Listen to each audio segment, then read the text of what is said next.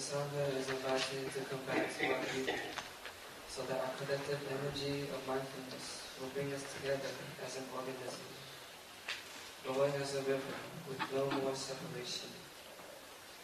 Let the whole Sangha breathe as one body, chant as one body, listen as one body, and transcend the boundaries of a delusive self, liberating from the superiority complex, the inferiority complex, and the equality complex.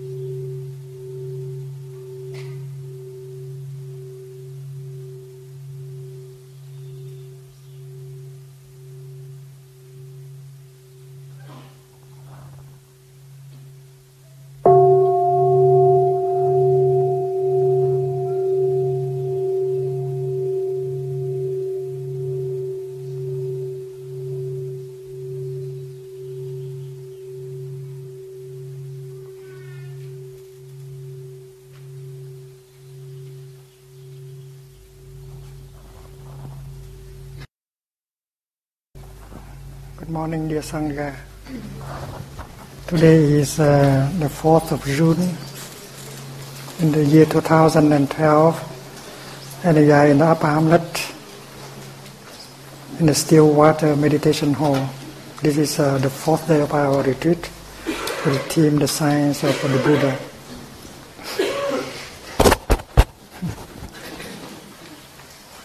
The training of a Buddhist monk uh, is very uh, rigorous.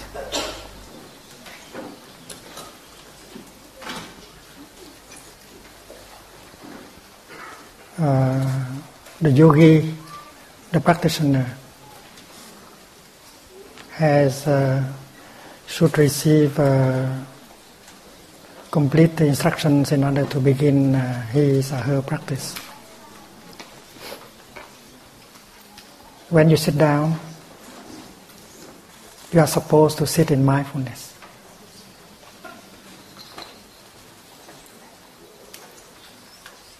And there is a, a verse for you to use for your in breath and out breath while you are about to sit down. And you should memorize that verse in order to practice. It goes like this sitting here is like sitting at the foot of a Bodhi tree in order to get enlightened. I keep my uh, position upright and my mind dwells perfectly in mindfulness. And when I was ordained as a Buddhist uh, novice, a novice monk, Uh, that is what uh, I got in the uh, in the beginning. You are given about uh, 50, 52 verses to memorize in order to practice mindfulness. There is one verse for you to sit down. And that is why when you observe a novice sitting down, you can know you know that he is a good practitioner or not. Because uh, when he is about to sit down, he go back to his body with uh, mindful breathing, and he use the verse. Breathing in, he read the first verse. Breathing out, he read the second, uh, the first line. Uh, read, uh, breathing out, he read the second line. Uh, breathing in again, he read the third line and breathing out, he, he read the fourth line. So during the time of breathing in and out, two times like that, he is really with himself in the here and the now. And that is uh, the practice of sitting in mindfulness.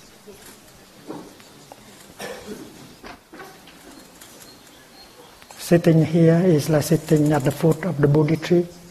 Mm, my posture my uh, is uh, solid, erect, and uh, my mind well perfectly in mindfulness. So when you look at someone sitting, you know that he is sitting uh, the correct way or not. And uh, the correct way is to sit in such a way that you are solid you deal you deal in the here and the now, and you are relaxed. So the eight minutes is spent together sitting before the Dhamma talk should be the eight minutes of uh, peace and joy. Because if you practice sitting correctly, and then joy and peace should be should be the thing you you enjoy uh, during the sitting. And how you do that? You use your body. You make good use of your lungs, your body, your back. You make good use of the whole your whole body, and you make good use of your in breath and out breath, and you know how to handle your mind, so that the sitting and the breathing can generate the energy of mindfulness, peace, and joy. And that is what can that can nourish us and heal us. So eight minutes of sitting is eight minutes of joy, of peace, of mindfulness, of healing, of nourishment. And that should be enjoyable. And when you sit for 45 minutes, it should be the same. 45 minutes of sitting is 5 45 minutes of uh, mindfulness, of concentration, of peace, of uh, nourishment and healing. And uh, sit in such a way that you generate uh, mindfulness and concentration, uh, that release the tension in your body and bring joy and bring peace to your body and your mind. And the training is very uh, rigorous. And when you invite the bell to sound, we don't say strike the bell or hit the bell. That's too violent. So in the Buddhist tradition, we say inviting the bell to sound. The bell is a friend. The bell is a bodhisattva that help bring us back to the here and the now. So we should uh, treat the bell nicely and with respect. That's why, as a bell master, today Brother Phap Linh uh, is the bell master. Before before invite before inviting the bell to sound, you have to bow to the bell as a friend, as a bodhisattva. Even if the bell is a mini bell. May I have the mini bell?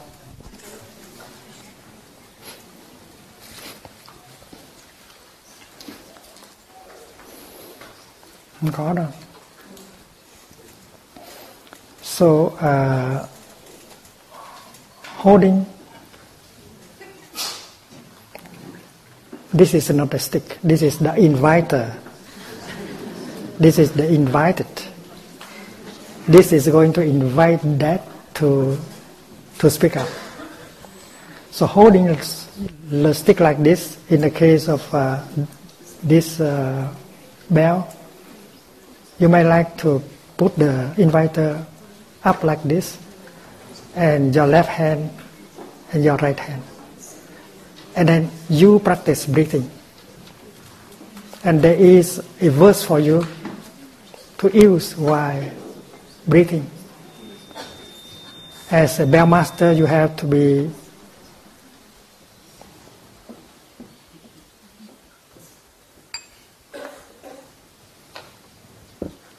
as a bell master, you have to be calm, to be concentrated, to be mindful, to be solid, in order for the quality of the sound to be good enough for the Sangha. That is why before inviting the bell to sound, you have to prepare yourself. And the practice of breathing in and out with the verse help you to be qualified as a bell master. And, and the verse is like this body, speech, and mind in perfect oneness. I send my heart along with the sound of this bell.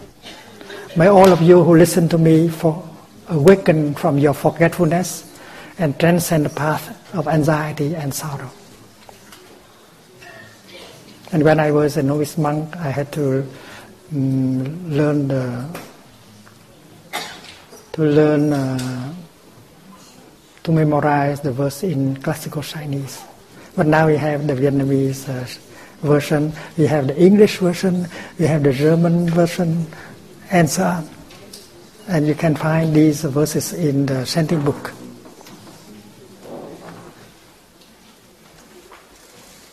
Breathing in, mindfully, you read the first line body, speech, and mind in perfect oneness you are concentrated. I send my heart along with the sound of this bell. That is the second line. May those of you who listen to me awaken from your forgetfulness. Forgetfulness is the opposite of mindfulness.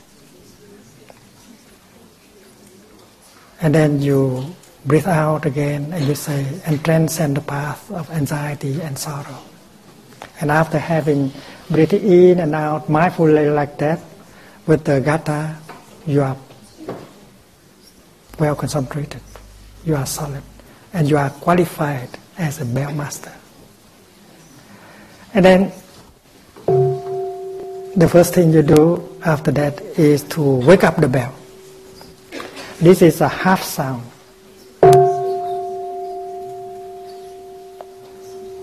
And this uh, is to warn people that a full sound is going to happen very soon. This is uh, the sound in order to wake up the bell, to tell the bell that uh, she is invited to offer us a full sound. And from the time you produce the half sound until the full sound comes, you have the time to prepare yourself and, and uh, allow the people around you to have a chance to prepare themselves for the reception of the sound. So after offering the half sound, you breathe in again mindfully and you breathe out again mindfully and your in breath and out breath should be long enough so that you can allow the people around you have the time to prepare themselves for the reception of the full sound.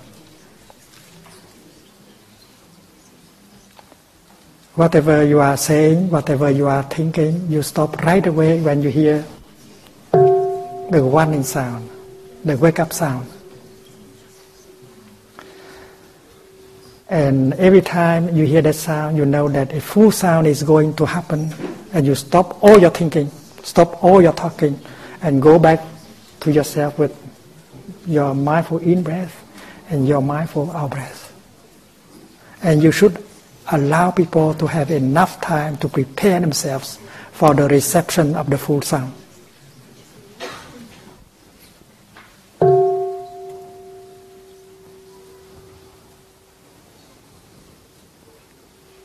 And then you invite the bell to produce the full sound.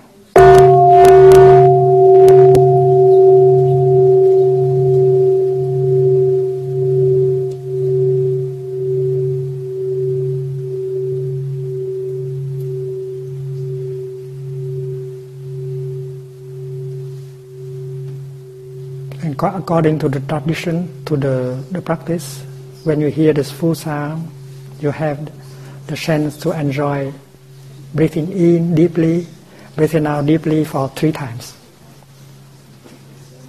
And there is a, another, another verse for you to practice while breathing in and breathing out.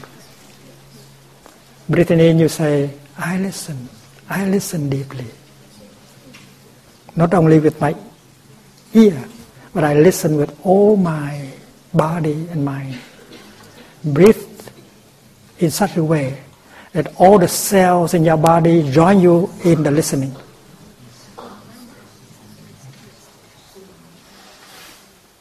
You are a community of cells. And the energy of, cons- uh, of mindfulness and concentration is generate, generated in every cell of your body. And that is uh, real concentration. And that is the quality of listening. I listen, I listen. It means the many trillions of cells in my body are joining me in listening to the bell. The sound of the bell is the voice of the Buddha from inside of you, calling you home to the here and the now. That is a very deep practice.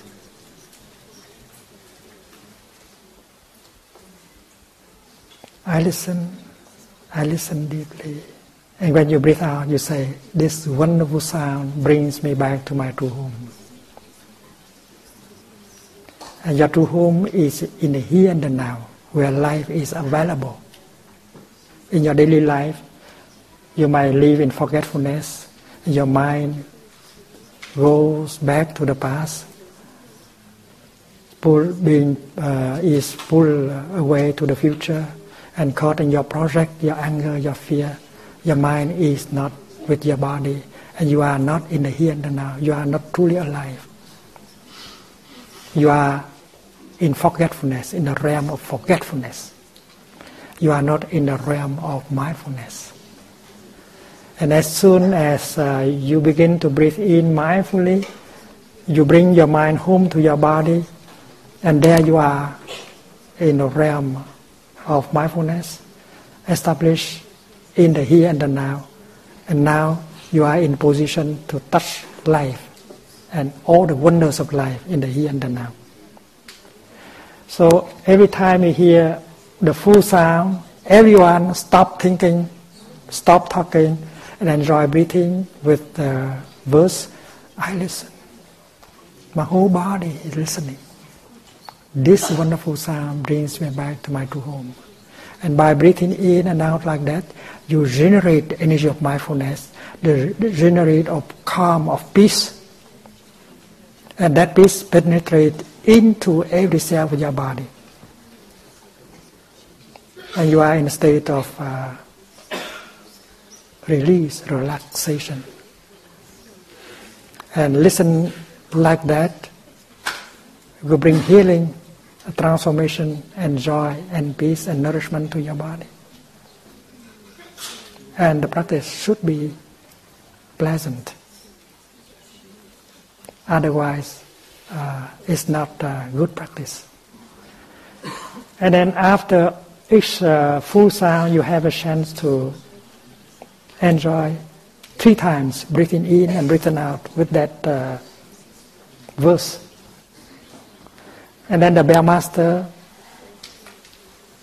invite the second full sound. And he measure the time between the two sounds with his in breath and out breath.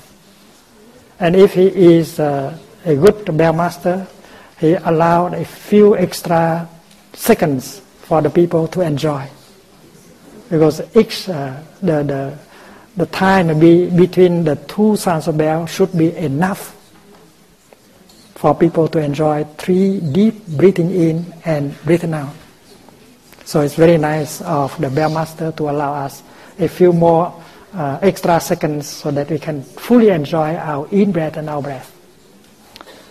And when you have uh, finished uh, your three sounds of the bell, people have already had a chance to enjoy nine in breath and nine out breath. And during that time, uh, the energy of peace and mindfulness, compassion, and joy can be can be uh, generated. And when everyone practice together, the collective energy of mindfulness, of peace, of joy will be very powerful. And that is what a Sangha, a community practice can produce. And that has the power to heal, to transform. Uh, as a novice, you have uh, uh, many many verses like that to memorize. Uh, when you brush your teeth, there is one for you, one verse for you, so that you can enjoy breathing, uh, brushing your teeth. Uh, when you button up your vest, uh, you have another uh, verse to do that.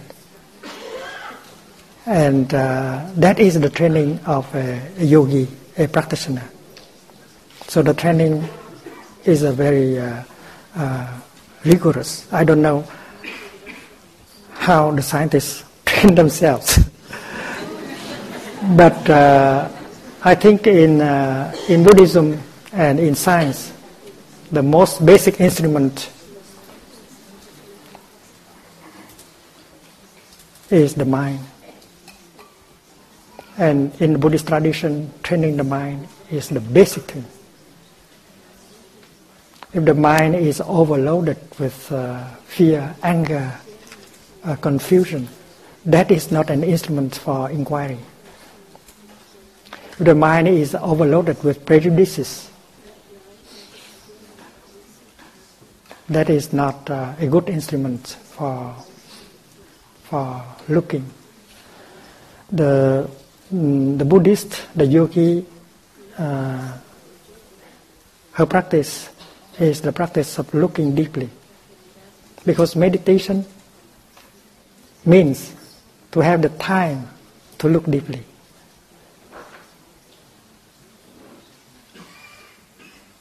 And when you are not calm, when you are not concentrated, you cannot look deeply. That is why mindfulness and concentration help your mind to be calm, to be clear, to be concentrated. And you can succeed only if, uh, in, the, in the work of looking deeply, if you know how to train your mind. You should ask the scientists how they train their mind because uh, they have a lot of instruments, but they know that the main instrument, the basic instrument, should be their mind. And in the Buddhist uh, tradition, it's very clear that there are two obstacles for our mind. We have to remove these two obstacles. The first obstacle is uh, knowledge. In Buddhism, knowledge is an obstacle. You have to know how to release knowledge. What you know might be an obstacle. Someone who is climbing on a ladder, if, uh, for instance, if he climbs on the fourth uh, step, and if he think that is uh, the highest, and then that's the end of inquiry. So he has to know that there is a fifth step, and if he wants to come up to the fifth step, he has to release the fourth step. And that is why in the Buddhist tradition, uh, you learn to let go of your knowledge. Because knowledge in Buddhism is an obstacle for knowledge. That is the first obstacle.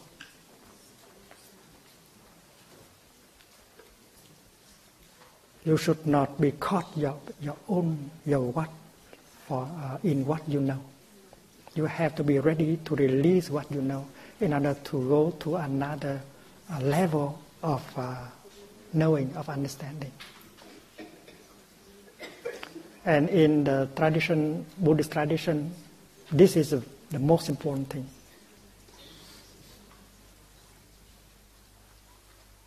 You have to learn how to release what you know. Uh, there is a, a, story told by the Buddha to illustrate this.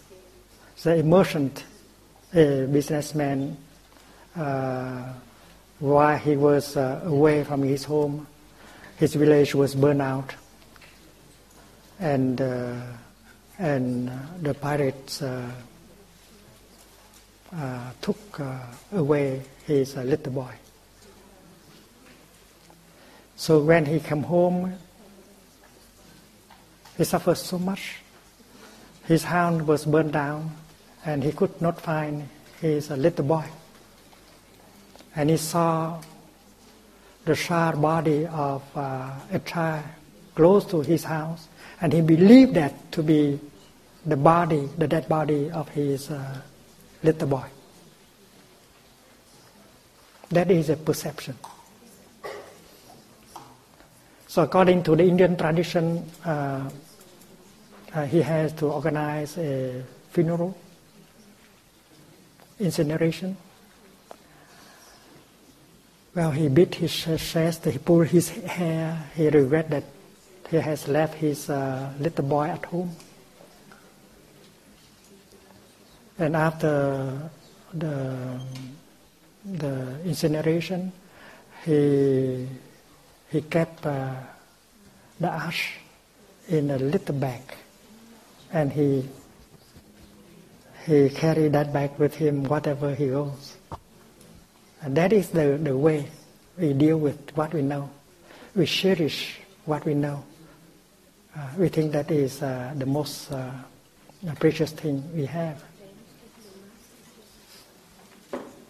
Sleeping, uh, working, eating, he always uh, carry the back of uh, the bag of uh, ash of his uh, so-called uh, little boy, his son, with him. And one night, while he was uh, sleeping, waking up at midnight and crying because his son is no longer with him, his real son, was able to escape from the pirate towns and come home. And if he came to the place where the new house was built and he knocked at the door.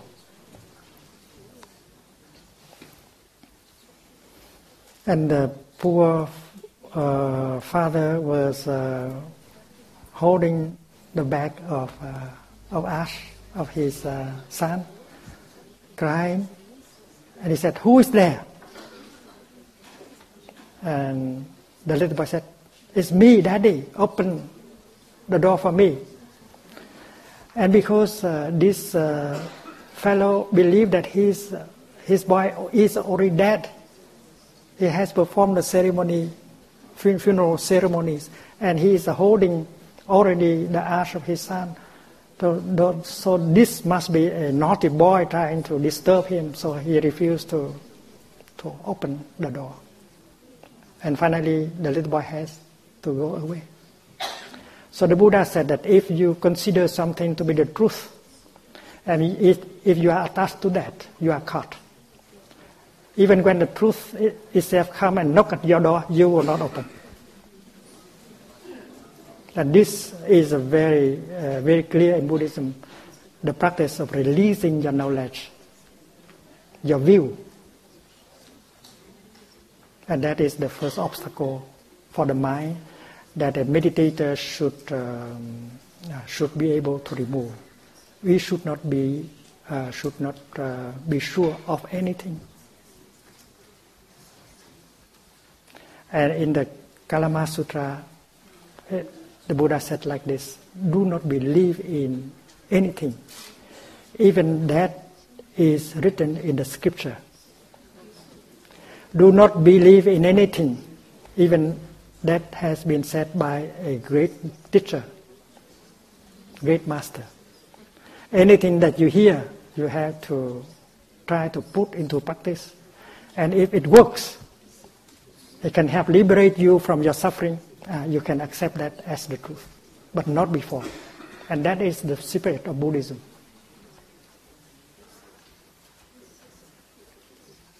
And I think that should be also the principle, the spirit of science.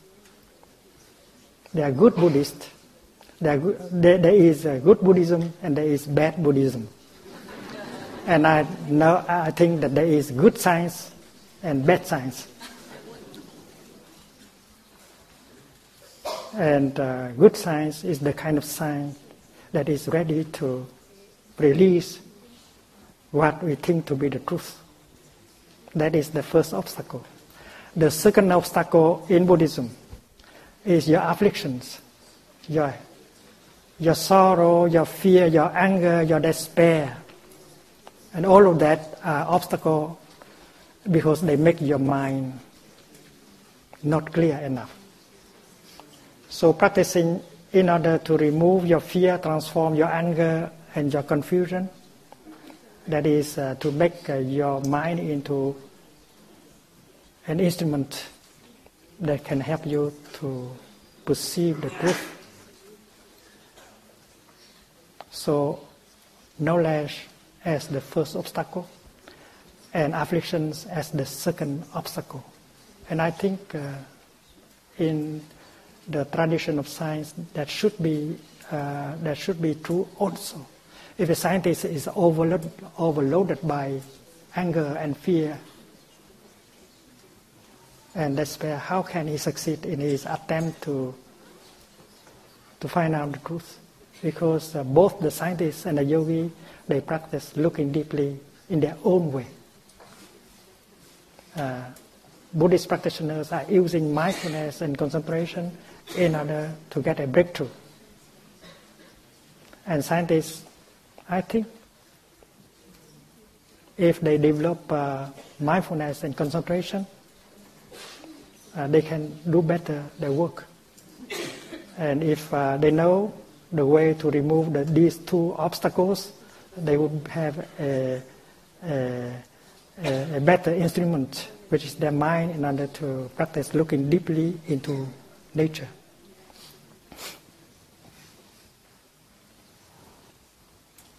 Bellmaster.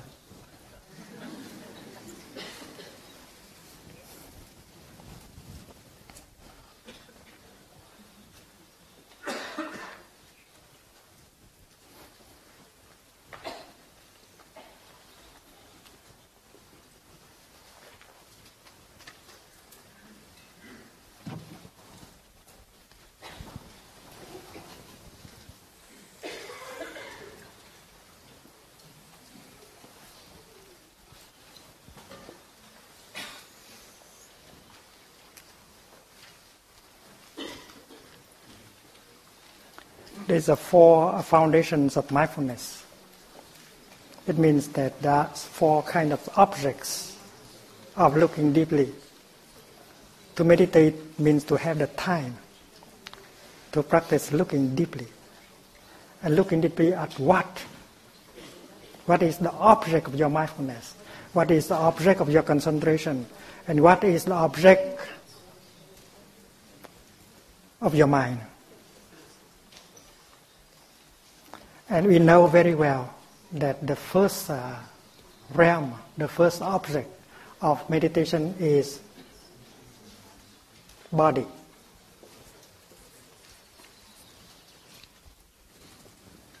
And there is uh, a sutra, a scriptures on the contemplation of the body in the body. In fact, there are many, but there is one with the title, The Contemplation of the Body in the Body. So the body is the first object of meditation. You have to meditate on your body. You look deeply into your body. And uh, for uh, in the in the sutras of mindful breathing, uh, you have these four exercises in order to handle your body. And the first, uh, to be with your in breath and with your out breath. You approach your body first by contacting your in breath and your out breath the better way, the best way in order to approach your body is through the way of your in breath and out breath. With mindful breathing in and out, you connect yourself with your body. And the practice is pleasant also. Mm. The second exercise is to follow your in breath and out breath all the way through. In that way, you, cons- you increase your mindfulness and your concentration. And that is also pleasant. Just to sit and enjoy breathing in and follow your in breath from the beginning to the end can bring a lot of joy and, and of healing.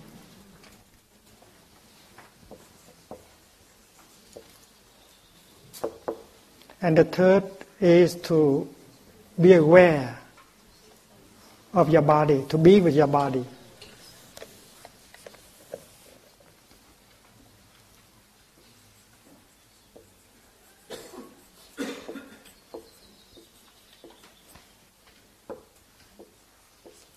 Connecting with your body. Remember that you have a body. Bring your mind home to your body in order for you to be established in the here and the now, for you to have a chance to live your life. and you have an opportunity to live each moment of your life deeply. You are not pulled away by the thinking about the past, by the thinking about the future, and so on. And all these exercises are very simple, but the effect is enormous. Because if you are in, uh, in touch with your body, you are in touch with life, the cosmos, and planet Earth. And the fourth uh, exercise, as we already know, that is to release the tension in, in your body, to calm your body.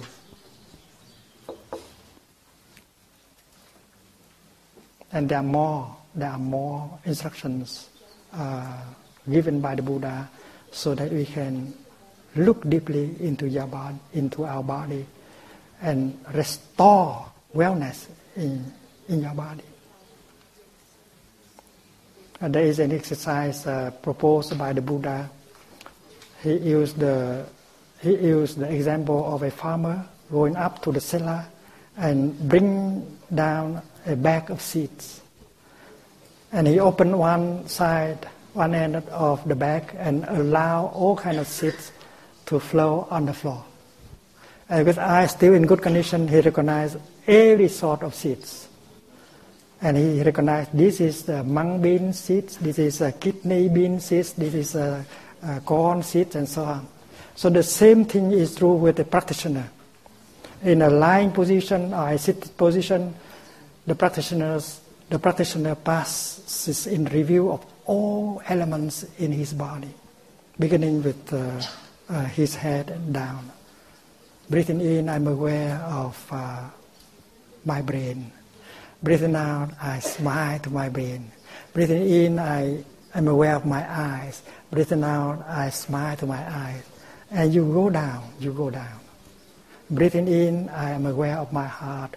Breathing out, I smile to my heart. You pass in review uh, all parts of your body.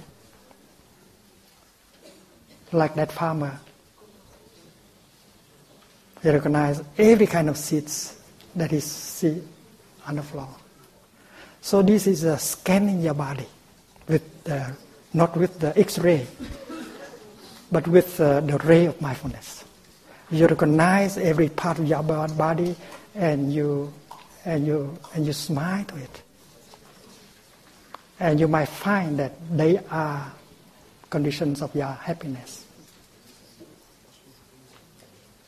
And whenever you go through a part of your body that does not uh, that is not well you might like to to to stay with that longer and breathe in and out and send your compassion and embrace that part of your body with compassion suppose you have some trouble with your liver and while scanning your body with mindfulness, uh, you come to your liver and you know that your liver needs more of your attention, your mindfulness, your compassion. So you should uh, stay longer with your liver, breathing in, become aware of uh, your liver and its situation, breathing out, embracing your liver with the, with uh, the energy of mindfulness and compassion, and that help him even if you are taking some medicine. This will help uh, the healing to happen more quickly. So, so looking into your body and helping your body to suffer less and to risk to, to, to restore its well-being. And that is the first, uh, the first uh, object of uh, meditation contemplation of the body in the body. The second realm, the second object of uh, meditation is your feeling.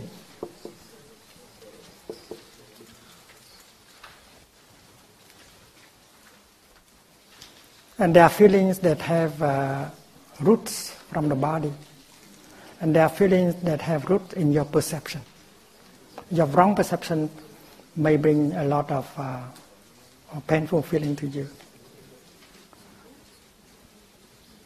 So, uh, in the realm of feeling, the Buddha proposed the fifth exercise, which is uh, how to uh, generate a pleasant feeling, a feeling of joy.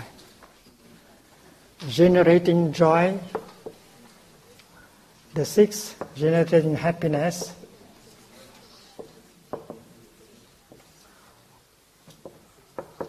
And the seventh, we already already know, to be there with uh, a feeling of uh, pain. Breathing in, I'm aware of the painful feeling in me. Breathing out, I embrace uh, the painful feeling in me. And that is what a good practitioner should do. A good practitioner does not seek to run away from the pain in him or in her a good practitioner knows how to generate the energy of mindfulness and concentration in order to recognize the pain and embrace tenderly with compassion. Why? Because by doing so, she can calm down the pain. And that is uh, the eighth uh, exercise. Aware of the painful feeling and uh, calm calming the painful feeling. It's very um, pragmatic, it's very uh, practical. And then the, the third, the third domain of uh, looking deeply, the third object of looking deeply is the mind. It's your mind. The practitioner look into his mind. His mind is the object of meditation. The scientists they like to look at nature.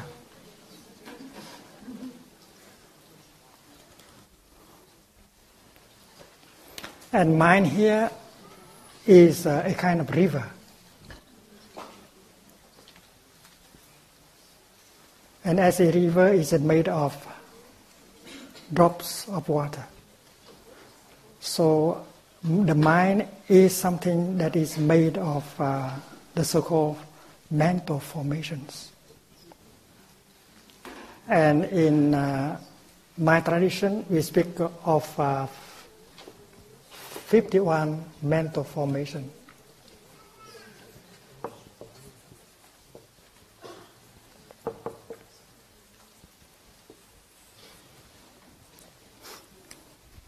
And as a novice, I have to memorize the 51 mental formations. And when a forma- um, mental formation arises, I should be able to recognize it and call it by its true name, whether it is anger or fear. When anger come up, I have to say, this is anger. Breathing in, I know the mental formation called anger is there. Breathing out, I'm going to take good care of the mental formation called anger. So you have to, to memorize the names. You have to recognize uh, each mental formation as uh, it uh, arises. So to meditate is to sit on the bank of the river of the mind and to recognize every mental formation that arises. That is because the mind is a succession of mental formations. Formation is a technical term in Buddhism. Every compounded thing is a, a formation, like uh, a flower. A flower is a formation. A flower is made only of non-flower elements, the sunshine, the cloud, the earth, and so on. So many things have come together in order for the flower to manifest. So the flower is a formation. It is a physical formation. My hand is a formation. That is a philosoph- uh, physiological formation. Biology, uh, bio, bio, and uh, your anger is a mental formation. So to meditate on the mind means you sit on the bank of that river and observe the arising, the uh, and uh, and going away of each mental formation. First of all, this is a simple, the practice of uh, simple recognition. You should not try to grasp the mental formation. Or you should not try to get away from the mental formation. You stay neutral. And your work is to just recognize it and call it by its true name. So there are uh, wholesome mental formations like uh, loving kindness, compassion, uh, equanimity, non-discrimination, uh, joy, and so on. And there are unwholesome mental formations like fear, anger, hate, despair. And if one mental formation arises, the meditator should be able to recognize it. And if uh, it is needed, and then we go look deeply into it and try to take good care of it. And later on, we shall be able to transform it the way we want.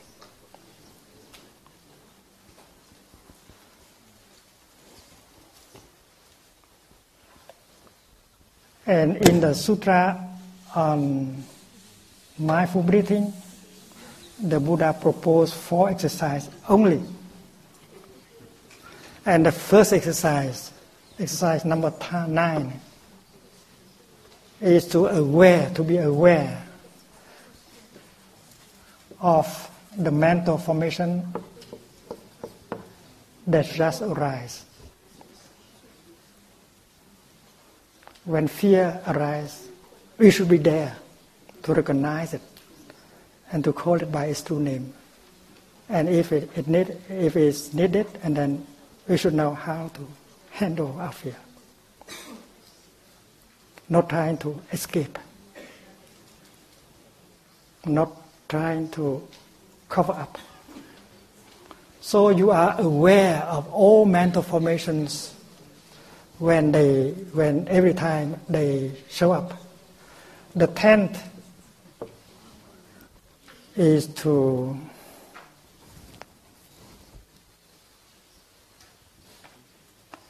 is to gladden, is to uh, is to um,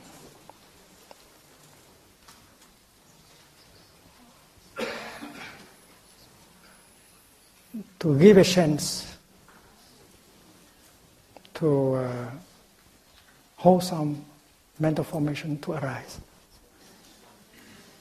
Uh, in the text, it is, uh, it is uh, said to be the practice of gladdening the mind, gladdening, gladdening the mind.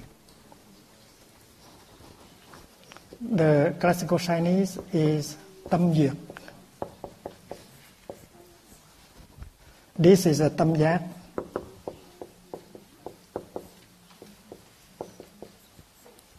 The, to recognize uh, the mental formation, to gladden the mental formations. We have good mental, mental formations in us. We have, uh, before a mental formation manifest, it is in us in the form of a seed.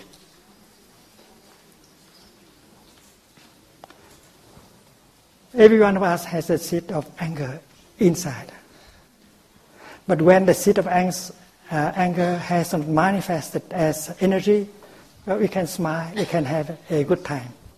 But that doesn't mean that the seed of anger is not in us. And when it has not manifested, uh, it is there in the depth of our mind as a seed. Bija, that is the Sanskrit word. And in Chinese, we have the word chủng tử.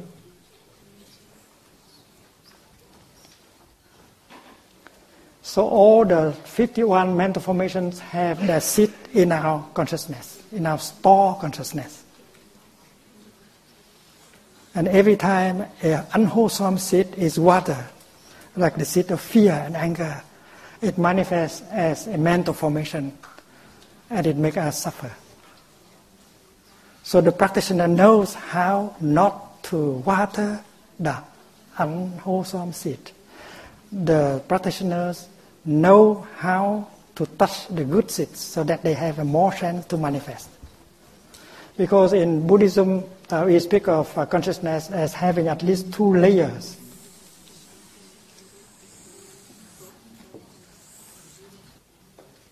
Uh, the upper layer is called mind consciousness. And the lower layer is called store consciousness. And all these mental formations, before they manifest up in the on the level of mind consciousness, they stay down here in the form of seeds.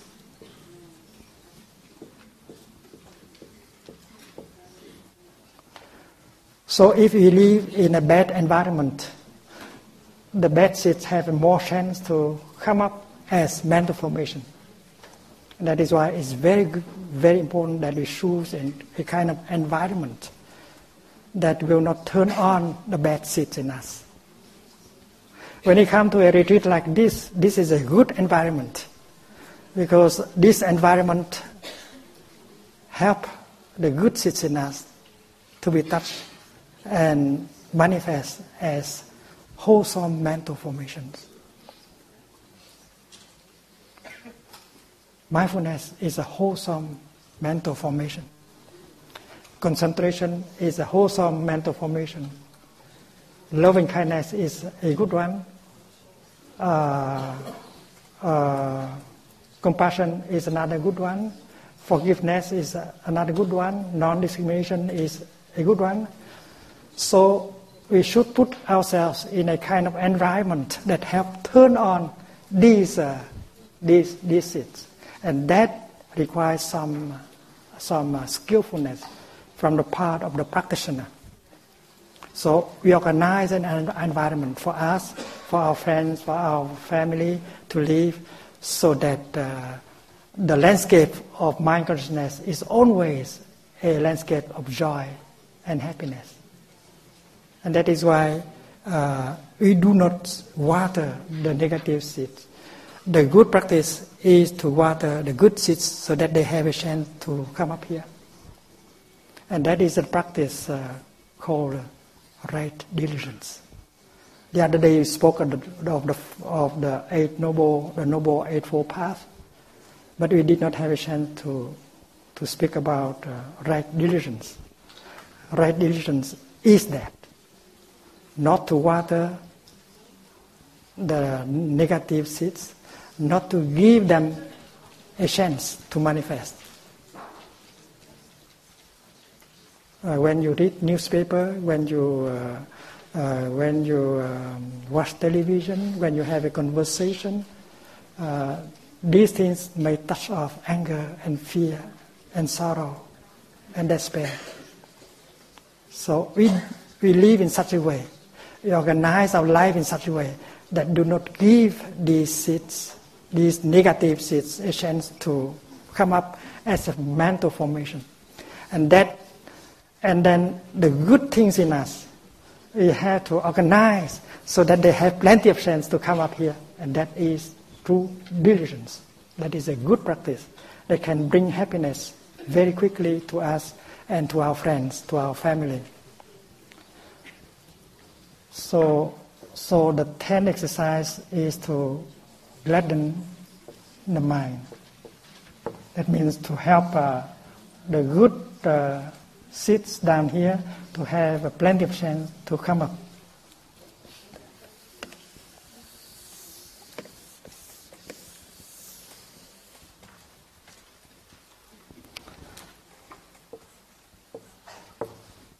And the eleventh exercise is uh, to nourish concentration.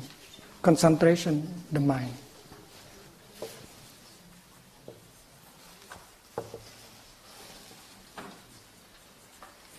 Concentration, the mind. And the twelve is to liberate the mind.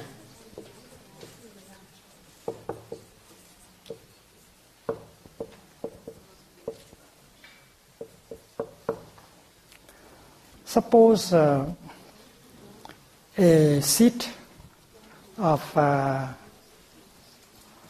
of fear, or of anger has uh, come up. Instead of trying to suppress it or ignore it, the practitioner knows how to recognize it and uh, in the realm of uh, feelings, the practitioner knows how to calm it down. But now, the practitioner knows how to go further. Not only to calm it down, but to know how to look deeply and how to transform it. And the way is to concentrate on that and look deeply into that. And we know that mindfulness brings about concentration and when mindfulness and concentration are powerful, we will break, have a breakthrough. And we have the insight. Mindfulness, concentration, insight are the three kinds of energies generated by the yogi that has the power to liberate. And uh, yesterday we spoke about three kinds of practice of uh, concentration. There are many kinds of uh, uh practice of concentration in Buddhism. And uh, yesterday we spoke about the three doors of liberation. Um, emptiness, uh, signlessness, and aimlessness. That is the three kind of contradiction that can be found in every school of Buddhism.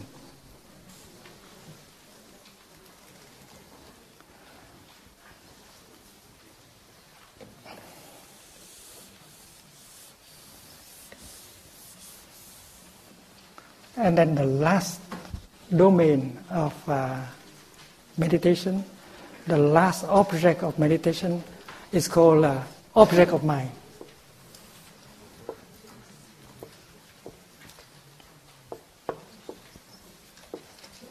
Mind and object of mind. In the in, in science, people call it nature. But in Buddhism, that is only the object of your mind. Nature, even that is a constellation, that is a galaxy, it is an object of your mind. It is not something independent from the object of your mind. This is a very important in Buddhism. What you see, what you perceive, is the object of your mind. In science, many scientists still believe that consciousness and the object of consciousness are two distinctive things. That there is a consciousness, the subjective mind is in here, and is reaching out in order to understand nature, the world of reality outside. In Buddhism, that is the greatest mistake. That is called in Buddhism the dual grasping, double grasping, la double prise.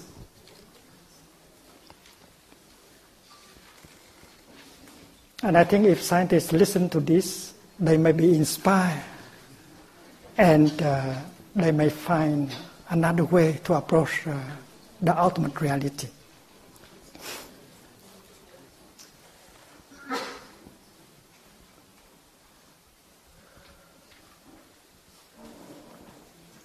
In the teaching of uh, Buddhism,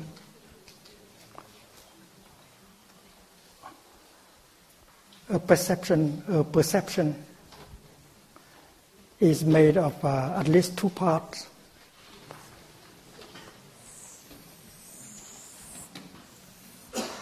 This is a, we try to analyze. This is a way of speaking. There is a perceiver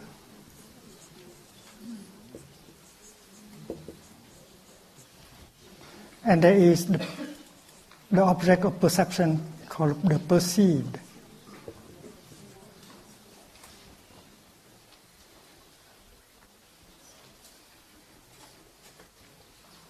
The technical term is uh, the subject and the object. And this part, this is consciousness. And consciousness uh, is made of uh, subject and object. This is called tướng phần.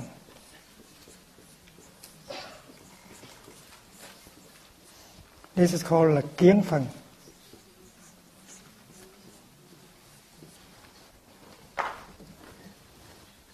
The Sanskrit word is uh, nimitta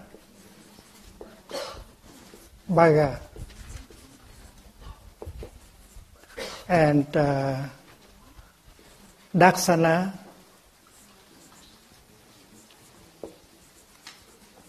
Bhaga.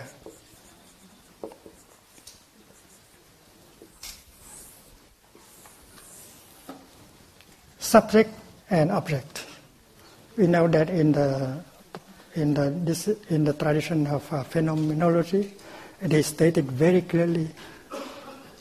La conscience, c'est toujours la conscience de quelque chose. Jamais la conscience toute seule. Consciousness is always consciousness of something. So if you believe that consciousness is something that can exist separately from the object of consciousness, you are wrong. And these two parts of, uh, of mind, they lean on each other in order to manifest. It is like uh, this marker. When we hold it like this, we distinguish left and right. And we believe that the left is not the right. The left can be taken out of the right, and the right can be taken out of the left. And sometimes we want to remove the left or the the right. Maybe we should use, uh, a, we like to use a knife in order to, to eliminate the right. But as soon as you, you finish cutting, this spot becomes the right. Because if the left is there, the right is always there. You cannot take the right out of the left. You cannot take the subject out of the object. You cannot take the object out of subject. They lean to each other in order to manifest. And in Buddhism, we speak of uh, sahabhu.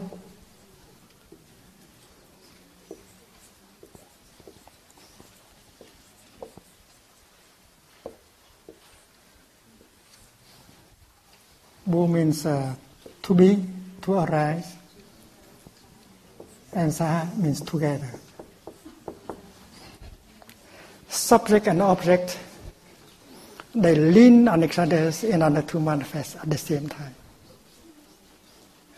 And if you believe that the subject can exist separately as consciousness, and nature, the object of your consciousness, can exist separately from your consciousness, you are caught in what Buddhism calls the double grasping.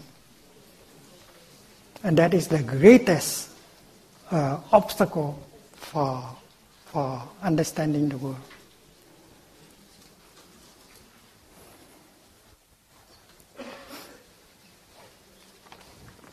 We know that uh, that this sheet paper we can distinguish uh, the left and the right.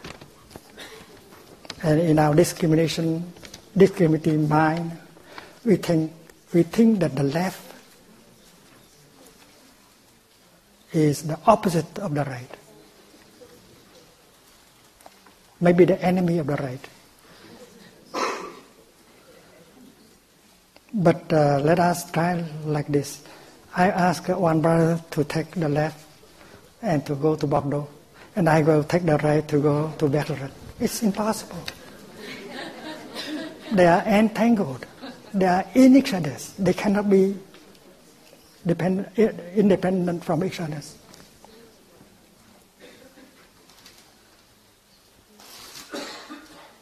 So the same thing is true with object and subject of consciousness. You, if you imagine that consciousness can exist outside of its object, that is the basic mistake. And that is very hard. And we have to train ourselves in order to overcome that kind of obstacle, the basic obstacle.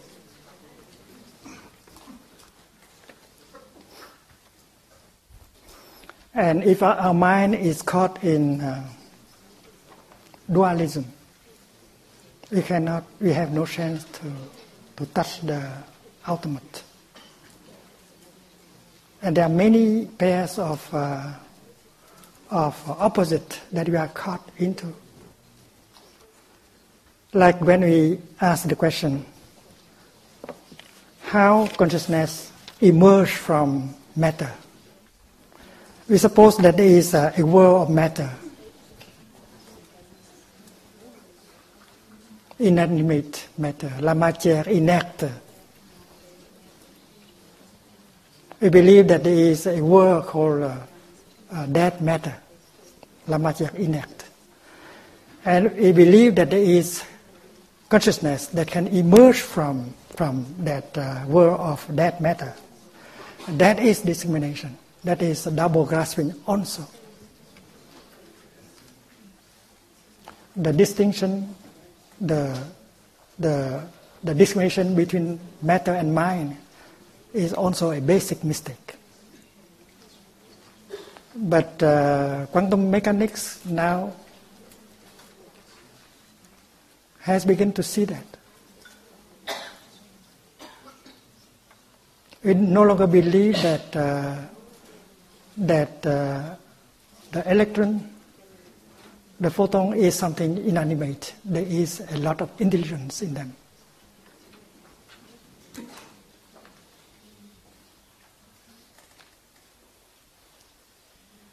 When we look into a plant, we see that the plant know how to grow, how to make beautiful uh, leaves and flowers and fruit. If there is no intelligence, no consciousness, how a plant can do like that? So you cannot qualify the world of uh, plants as uh, matter there is intelligence, there is consciousness in that. When you look at the seashell, you see that uh, that little living being knows how to fabricate a wonderful uh, house for himself or herself. And Mother Earth knows how to produce such a thing. Do you think that Mother Earth is uh, matter? Do you think Mother Earth is uh, la matière inerte? We should not think of Mother Earth only as the environment. Mother Earth is not matter. Mother, because our discrimination between matter and mind, that kind of uh, dualistic view should be transcended. And uh, quantum mechanics is about to touch that kind of non-dualism between matter and, and mind. And they, many scientists have already recognized that there is intelligence in the elementary particle. They know. Even they know many things that we don't know. And they don't need uh, the kind of uh, uh, means of uh, um, communication that, that that, that we have, they can communicate better without our, our instruments. So one of the things I suggest that scientists try to overcome that kind of dualism between matter and mind. Socrates, Socrates uh, uh, did not uh, accept the theory of uh, atoms because uh, he could not accept that uh, intelligent uh, being like a man is made of uh, dead matter. But now we see better the atom, the subatomic particles, they are very intelligent. In, the, in Princeton, Mm, the school of uh, the school of philosophy in Princeton. Uh, they say there is thinking in the blue sky. There is thinking in the blue sky. Consciousness is everywhere. And that is why one of the obstacles is a discrimination between dead matter and consciousness. And we know that Mother Earth, we should learn while doing vacuum meditation to look at Mother Earth not as an environment. We have Mother Earth in ourselves. We have the Father Sun in ourselves. And Mother Earth has produced many Buddhas, many Bodhisattvas. Shakyamuni is a son of Mother Earth. Jesus Christ, Mohammed, they are sons of Mother Earth. How that matter can produce bodhisattvas and saints and Buddhas like that. So we should try to throw away that kind of discrimination, that kind of uh, dualism between matter and mind. And that practice is called in Buddhism the path, the middle path. The middle path is the path transcending all pairs of opposite, including birth and death, being and non-being, matter and mind, subject and object. Suppose we speak about birth and death. Birth and death is like left and right. Without one, the other cannot be. Many of us believe that now is only life and death will be only later. That's not true. Because where there is life, there is death at the same time. When a biologist look into his body, he knows that at this very moment, many cells in, her, in his body is, are dying. That is happening in the here and the now. I don't wait until I get 100 in order to die. I am dying in the here and the now. And because I am able to die in the here and the now, life is, is possible in the here and the now also. There are many uh, thousands of cells dying in this very moment. But we are so busy, we don't have enough time to organize funerals for them. and there are many new cells are being born at this moment, but we have no time to organize birthday parties for them. so wherever is life, there is death. Death based on life in order to be, life is based on death already. Why are we afraid of death? Because that is the foundation of life. It's like the left and the right. The, the left and the right are there in the here and the now, and they base on each other in order to manifest. If you take away the left, the right is away also. So when God say, "May the light be there," should uh, the light be there? He ordered light to come. And he can hear the light saying, But I have to wait. And God said, What are you waiting for? and light said, I'm waiting for darkness to come and we manifest together because I alone I cannot manifest. and God said, But darkness is already there. And light said, In that, in, in that case, I'm already there. So so the middle way is a way to transcend all pairs of opposite. And this is the methods of uh, recommended by the Buddha.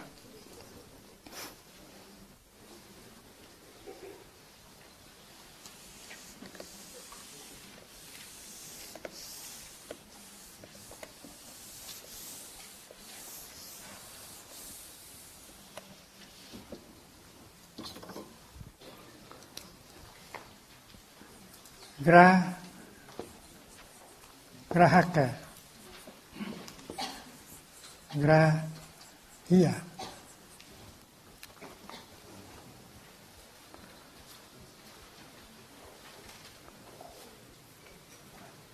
grasping.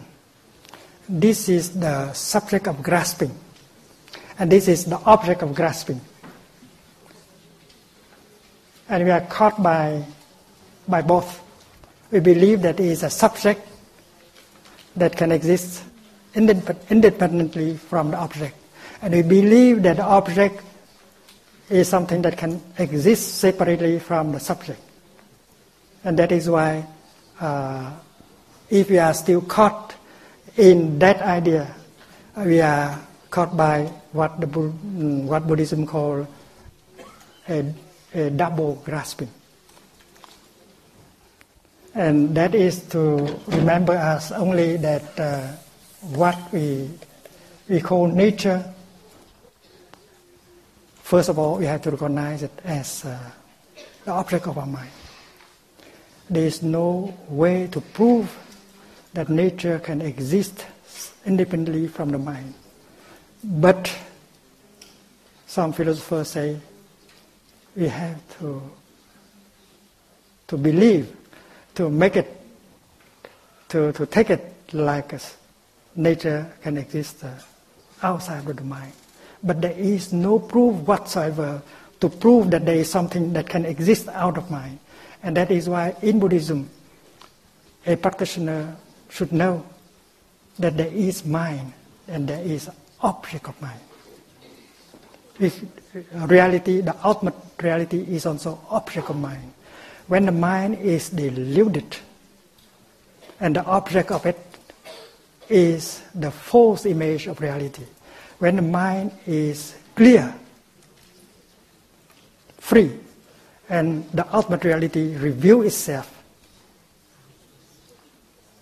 So our understanding of reality depends on the mind and what kind of mind you are using. And the question is how the scientists prepare their mind. But in Buddhism, preparing the mind, uh, purifying the mind, uh, freeing the mind is the main job. Because when the mind is clear, is free, and then reality can manifest itself. You don't have to go and look for it.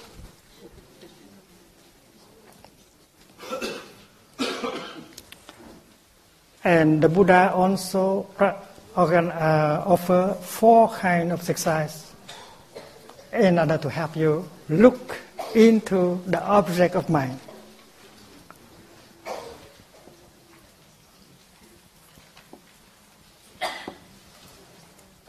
The 13th exercise is uh, the contemplation of impermanence.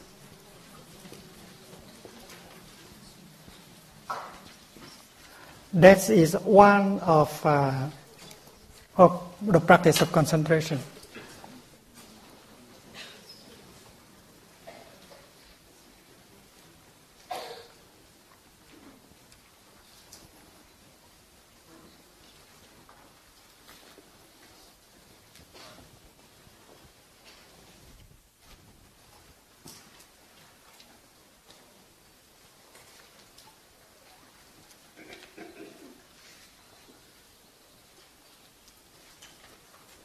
But many of us uh, only have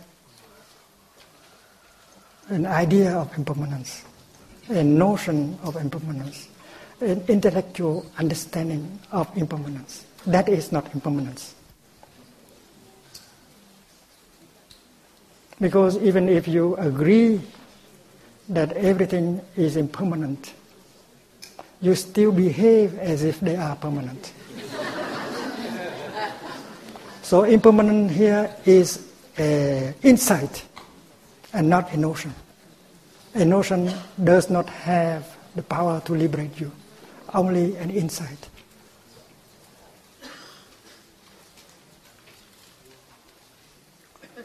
The notion can be helpful, but you have to be careful not to be caught in notions.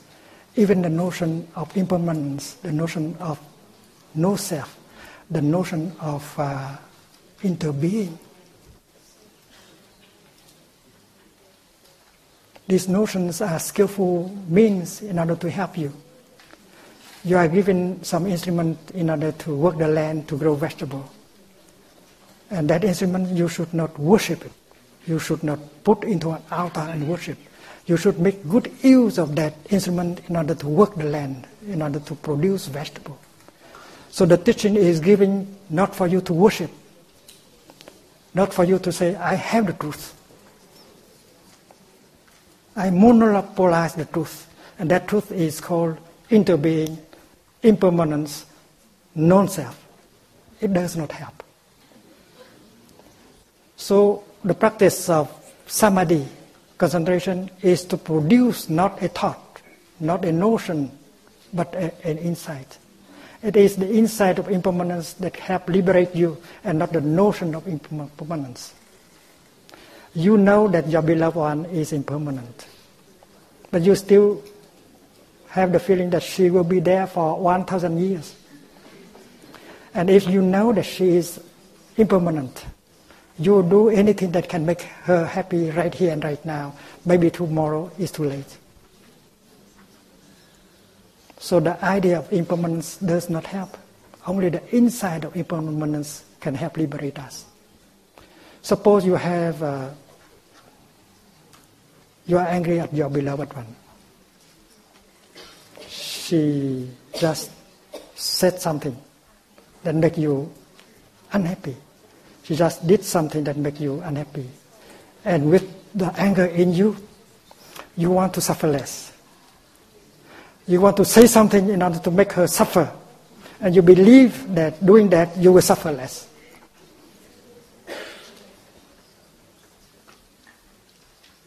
You are not a practitioner. That's why when you suffer, uh, you want to punish, to make another person suffer so that you get uh, a relief. But that is an escalation of suffering. If you say something strong, mean, to make him or her unhappy, uh, she will suffer and she will try to suffer less by saying back something that make you suffer. Punishment. And we know that it is an escalation of anger. But according to this, we can do otherwise. When you get angry of your beloved one, and when you are about to say something to make her suffer, you remember you are a practitioner.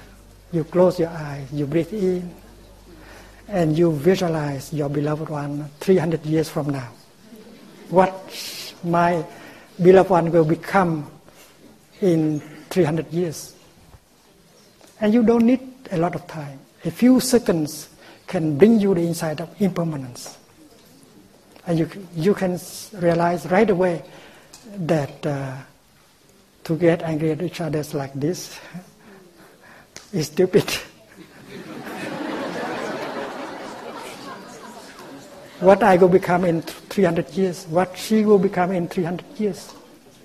That's not wise to get to make each other suffer like that. And maybe you need only one in breath in order to touch the nature of impermanence in you and in her.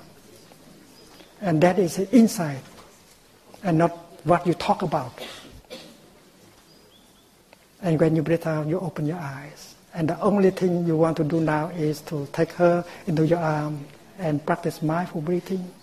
Breathing in, I know that she is still alive. Uh, breathing out, I am so happy. The transformation can be very quick with concentration. Concentration is samadhi. So impermanence should not be a notion, an idea. It should be a practice, should be a concentration. And the first uh, concentration that the Buddha recommends in the Sutra of Mindful Breathing is uh, the concentration on impermanence, anicca. And the next exercise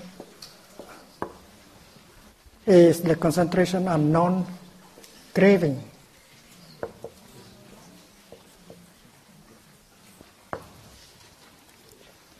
There are objects of craving, like uh, fame, like success, like uh, power, like uh, money, like sex. And I believe that uh, happiness will not be possible unless we get that. So in, we invest uh, our whole body, our whole mind, running after the object of our craving. And many of us suffer very deeply in the process of running after the objects of our craving. But if we look deeply into the object of our craving, we see a lot of dangers into it. Many people have destroyed their body and their mind just running, trying to run after these uh, four objects of uh, craving. And many people have died, even committed suicide uh, when they, they have plenty of these kind of things. They are not happy with them. So looking into the object of your craving deeply, you can see the danger in it. And when once you see the danger of uh, the object of craving, it does not attack you anymore. You know that uh, you can be perfectly happy without it. If uh, the fish realize that in the, in the bait there is a hook, then she never bite. If she bite and then she hook up and she will die. So if uh, looking deeply into the nature of our craving, we can see a lot of dangers. And if you see the danger in the object of your craving, you stop. You are free.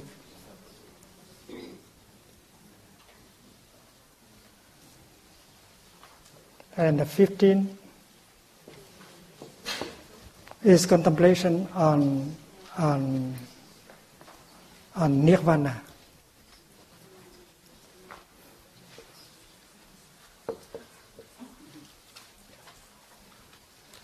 Nirvana is, uh, is the ultimate reality. Is the nature or our true nature of no birth, no death, no being, no non-being, no coming, no going, no sameness, no otherness. All kind of distinction, all kind of discrimination are removed including the notion of subject and object, matter and mind as two distinctive uh, reality. All these discriminations are removed. And when you touch nirvana, you are free. Free of all afflictions, including fear and craving and despair. And where can you find nirvana? And the answer is very clear in the object of your perceptions.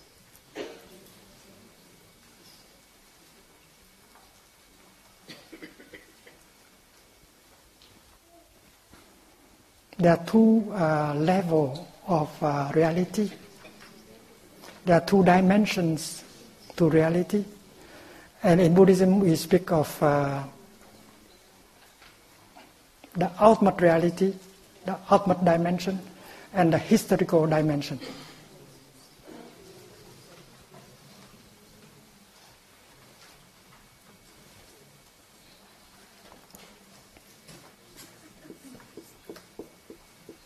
Bangmon is the ultimate dim dimension of reality.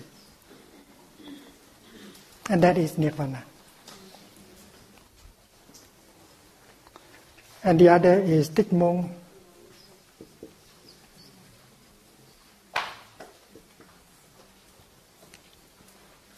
the historical dimension of reality. In the historical dimension of reality, you can see the beginning, a beginning and ending. You can see birth and death. You can see time and space as two separate uh, entity. You can see the subject and the object. In the historical dimension, we need a birth certificate proving that you are born on such or such an hour, a date from such and such parents. If you don't have that, you don't have an identity card. You cannot do anything. You do not have a job. You, you cannot uh, draw the money from a bank. You need, need an identity. You need a date of birth and so on. And so, in the historical dimension, there is birth and death, you are there or you are not there. So notions of being and non-being, uh, birth and death, uh, coming and going, uh, these belong to the realm of uh, relative truth, conventional truth.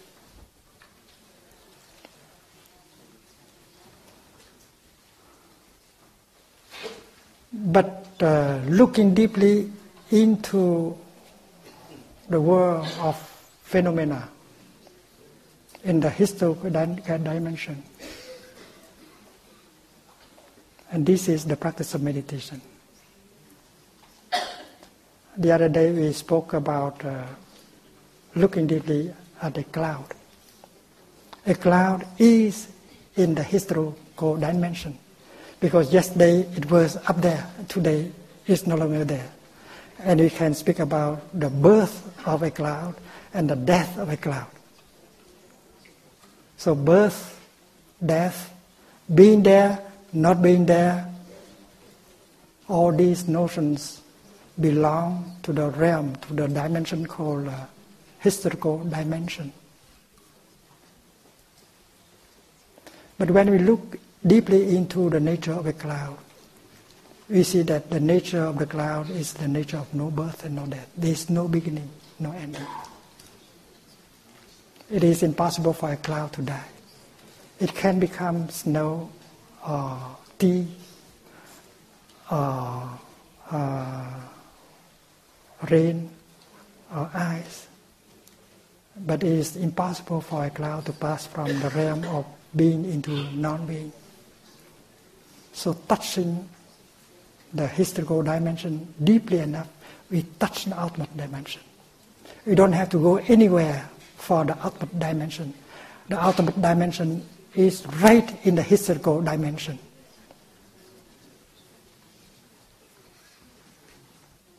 In the historical dimension, there is still discrimination between birth and death, this and the other.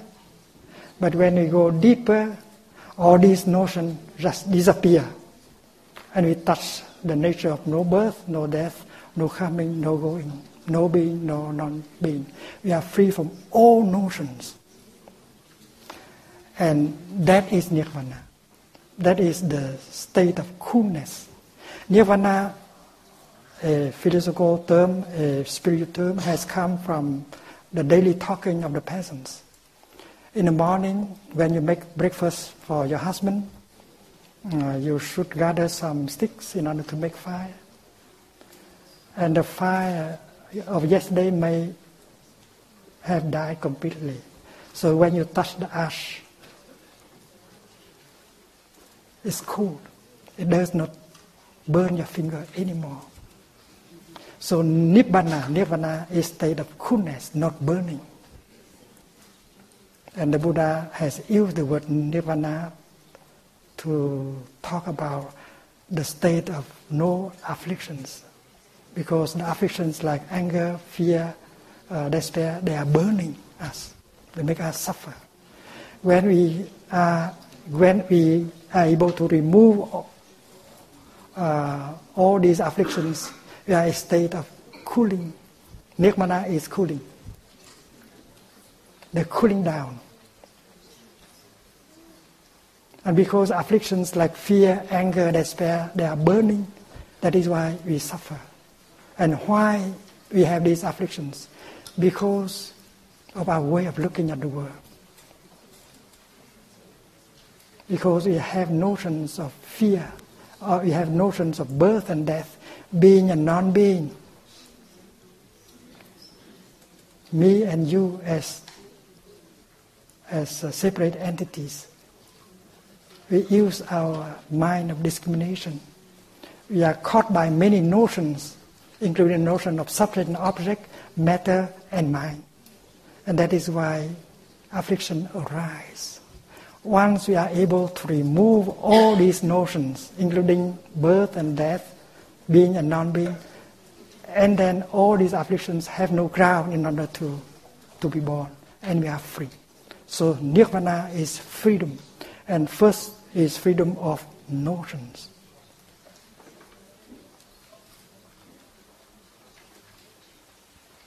And in order to reach nirvana, you cannot use your mind of discrimination. And uh, modern science begin to see that. The scientists who say that uh, quantum mechanics is dealing with nature as she is.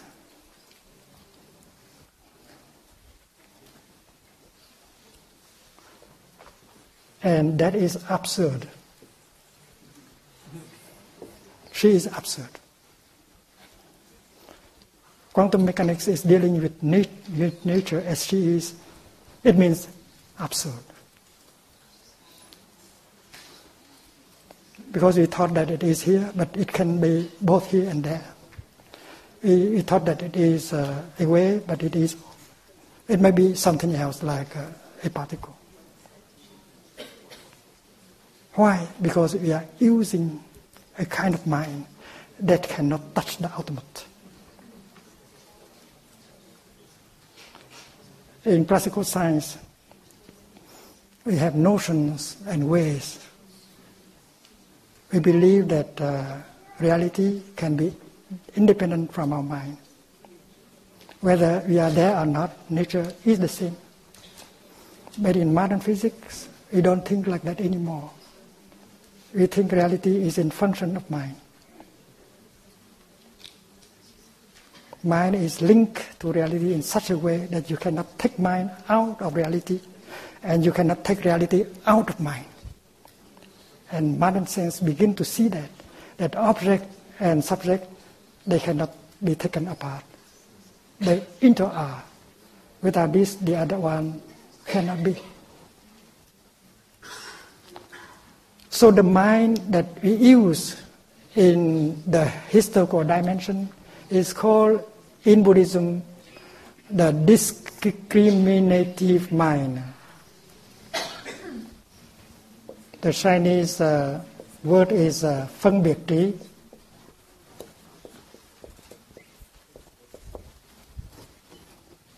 It's good for for classical science, but it's no longer good, no longer good enough for modern science. The the Sanskrit word is uh, uh, is uh,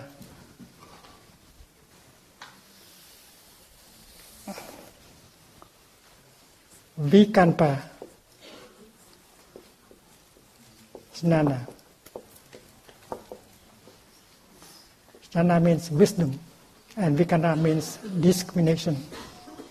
The mind of discrimination. We have to dis- distinguish between birth and death. Birth and death are two different things. We have to distinguish between left and right. They are different things.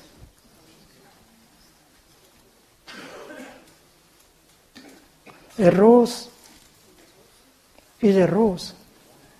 A rose cannot be a cloud. A rose cannot be the sunshine. And uh, our discriminative mind is based on the, on the principle of identity. That A can only be A. A rose can only be a rose. A rose cannot be something else. A human being can only be a human being. A human being cannot be a plant or an animal or a mineral. And that is the mind of discrimination. And with that mind of discrimination, we cannot touch the ultimate dimension. And that modern science begin to see, to feel it. And that is why using the mind of discrimination, they find nature absurd. And that is why in Buddhism, you should use another kind of mind in order to approach the ultimate dimension, in order to touch nirvana. But the ultimate dimension is not something apart from the daily uh, life. What we touch in the historical dimension contains nirvana. And if we touch them deeply enough with the mind of non discrimination, and then nirvana is available in the here and the now. You don't have to go and look for it elsewhere. And that kind of uh, mind is called the Nirvikalpa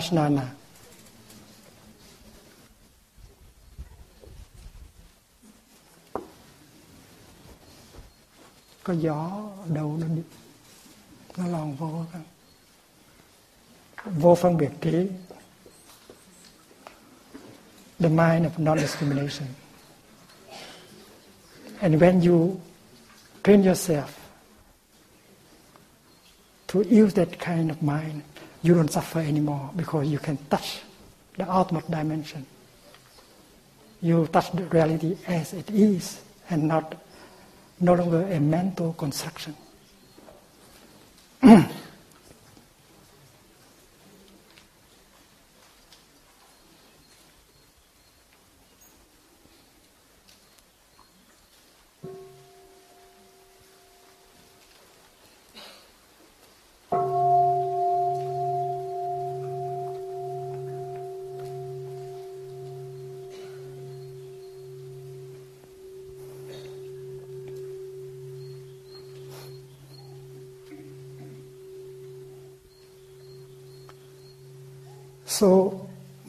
mathematics that we are having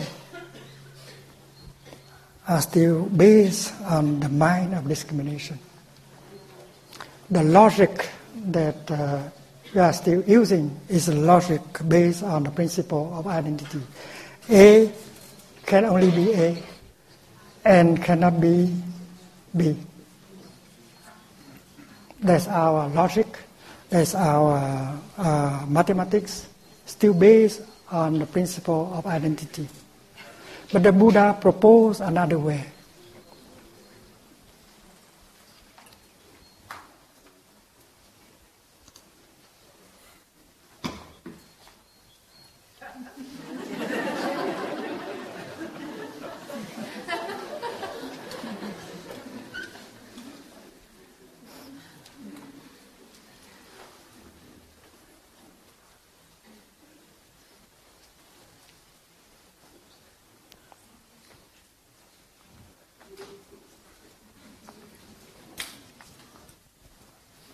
The way uh, we do is uh, to look deeply.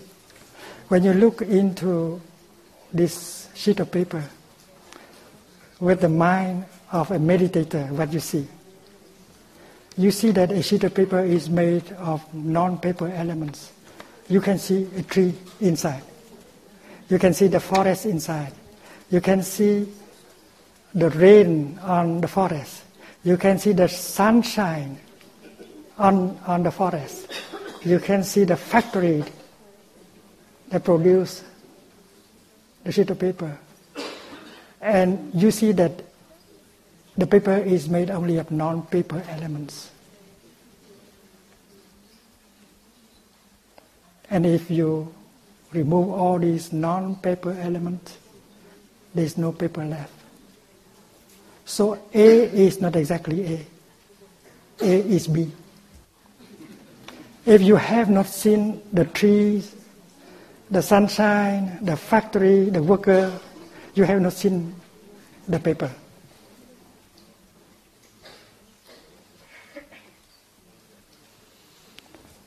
So the new logic proposed by the Buddha is a kind of dialectics. A is not A. You have to see that. Paper is not paper. That is why it can be a paper. if you have not seen the non-paper elements in the paper, you have not seen the sheet of paper. A paper, a sheet of paper is made only of uh, non-paper elements. The sheet of paper is full of the cosmos, but empty of a separate existence. And this is called a conventional designation paper.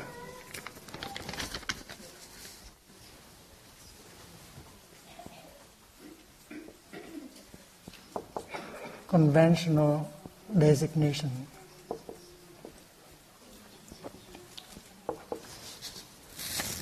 The object of our meditation, we should look deeply into it and so the true nature of it. It is a formation. It doesn't have a substantial uh, core of existence. It is full of everything else, but it is empty of a separate self. There is no separate existence. And that is why everything is a conventional designation. without any real substance in it. So A, what you call A, is made only of non-A elements, including the Buddha. The Buddha is made of non-Buddha elements. And if you have not seen it, you have not seen the Buddha. And Buddhism is made of non-Buddhist elements.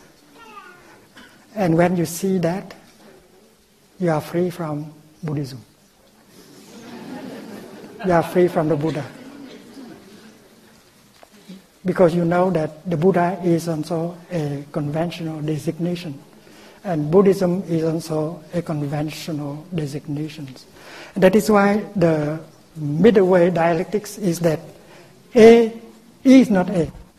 That is why it can be A.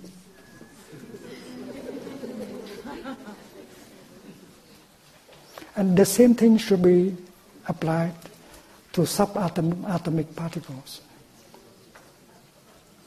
Suppose we spoke about uh, an electron. And according to this principle, an electron is made only of non electron elements. And if you have not seen that, you have not seen the electron.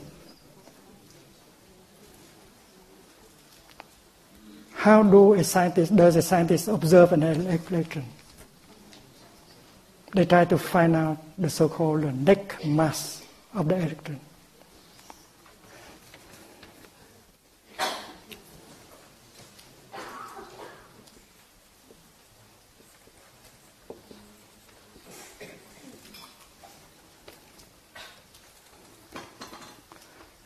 and they try to find out what they call uh, the self energy, the self energy of an electron in terms of the relationship between electron and its own uh, electromagnetic field. Without that field, that uh, its field of uh, electro um, uh, magnetic field, an electron is not an electron. So the same thing is true with a proton and a neutron. They are not separate objects. You have to see them as uh, a formation. A neutron, a neutron is made of non-neutron element. A proton is also made a non-proton element and it has relationship with everything else in the cosmos. And that is why it's very important to see that A is not A. It's made of non-A elements. Everything, not just a flower or a sheet of paper, but your atom, your electron, and so on. And unless we see that A is just a formation made of elements that can uh, give uh, that can give it uh, a sign. You have not really seen it, and that is why it's very important to follow this kind of dialectics. Dialectics in Buddhism we call the middle way dialectics. It helps us to transcend the notion of this and that, the notion of subject and object, the notion of being and non being, and so on. So, uh, the kind of concentration that we practice uh, in Buddhism is the concentration that help us remove all notions and all discrimination.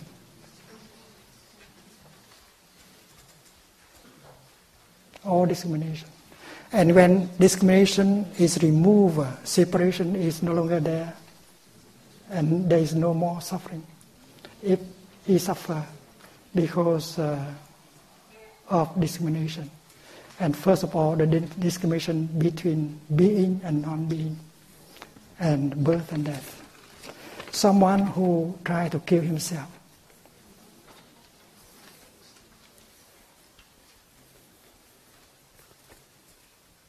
that person doesn't like being. He doesn't like to be anymore. And being become a burden. And he aspires to non-being. Because he believes that belonging to the realm of non-being is much easier. So the mind of someone who is contemplating suicide is to aspire for non-being because being has become too heavy for him or for her. And there are those who are looking for non-being. And there are those of us who are looking for being, who are very afraid of non-being. and that kind of uh, longing, that kind of uh, suffering is based on the notion of being and non-being. And reality, according to the Buddhist insight, is free from both notions. Reality cannot be described as being or non-being. So when we ask the question, why is there something rather than nothing? That is a, a philosophical question, but that is also a scientific question.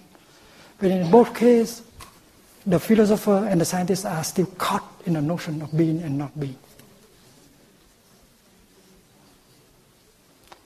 And using the mind of discrimination, we go around, we find things are absurd unless we have another instrument, the mind of non-discrimination, that can help us to transcend all kind of notions, and then it will be possible for us to touch nirvana, to touch the realm of no birth and no death, and to have true freedom.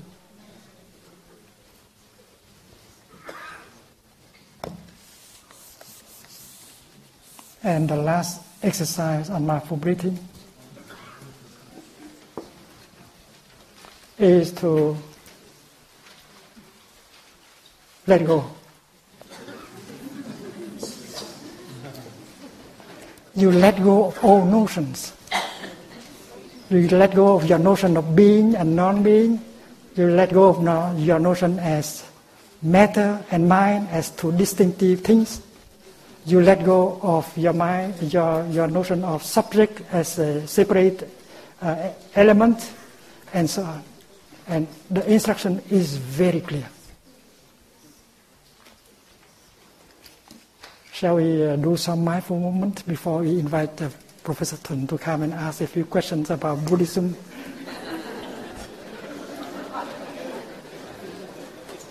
Please stand up.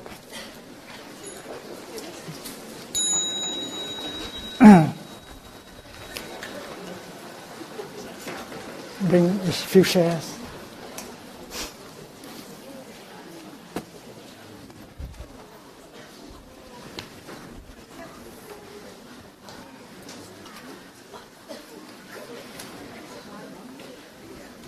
I enjoy breathing in.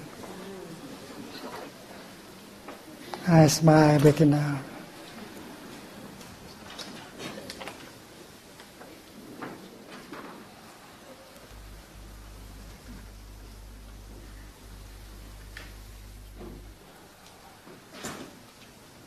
Enjoy touching the sky. I Enjoy breathing out.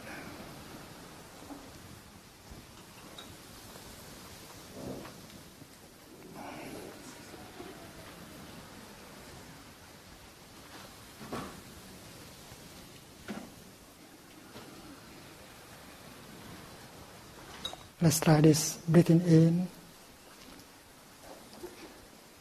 breathing out. In, out. The other leg. In, out. You point your toes to the earth. In, out. In, out. Go up, going up, breathing in, going down, breathing out. Let's try 10 times.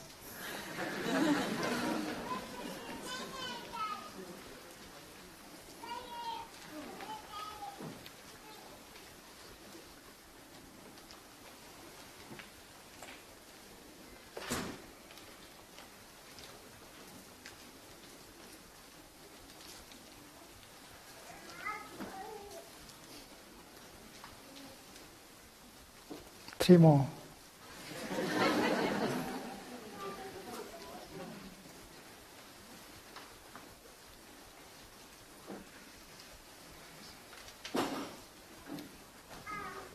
Wonderful.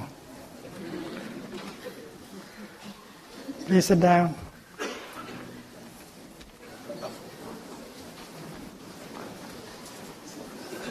Mời anh Thuận lên.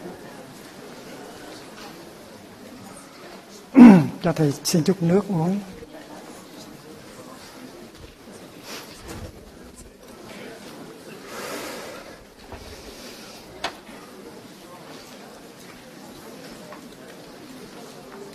Thầy ngồi bên nào các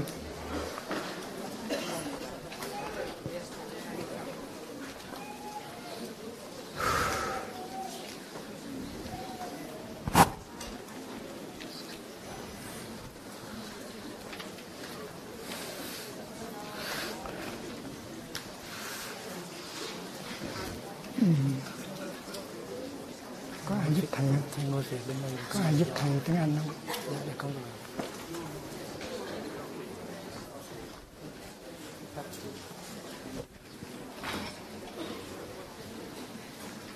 Come and help thầy with the English.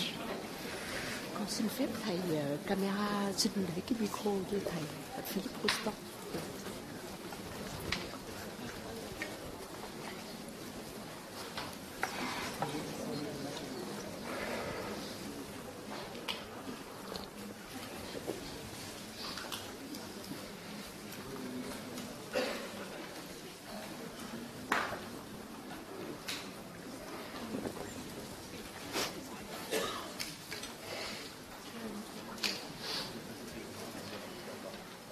Mẹ anh Thuận.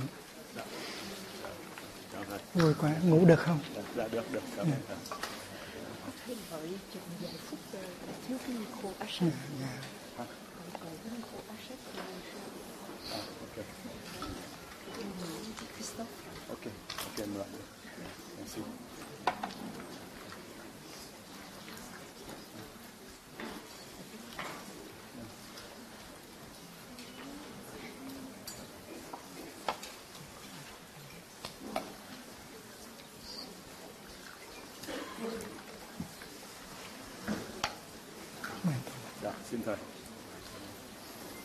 There's a cloud in my tea.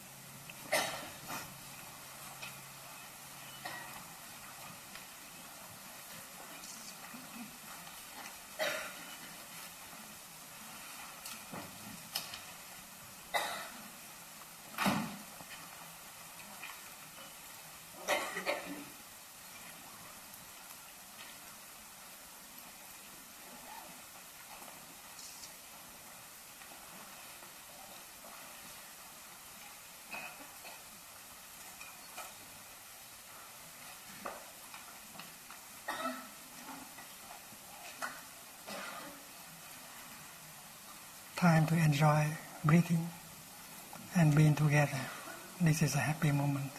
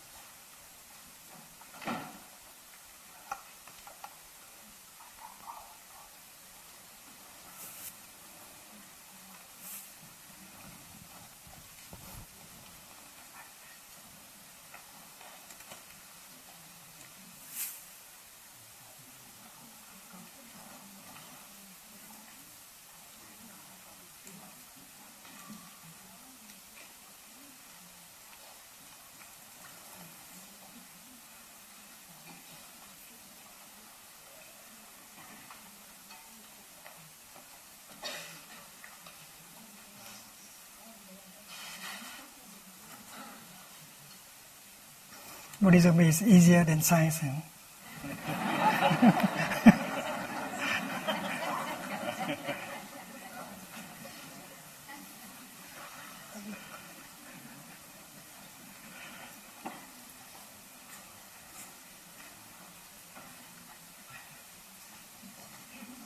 We're waiting. Some technical detail uh, waiting for to have a micro for, for, for the film. So that's, that's why we, we're looking for one now. Apparently, there's not enough.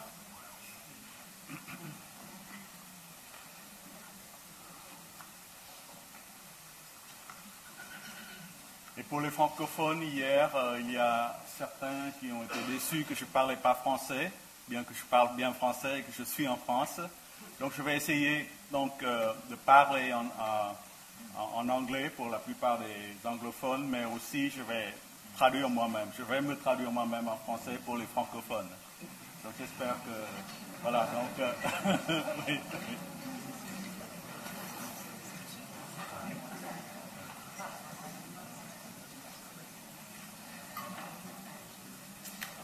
Est-ce que Thaï doit se traduire en vietnamien aussi?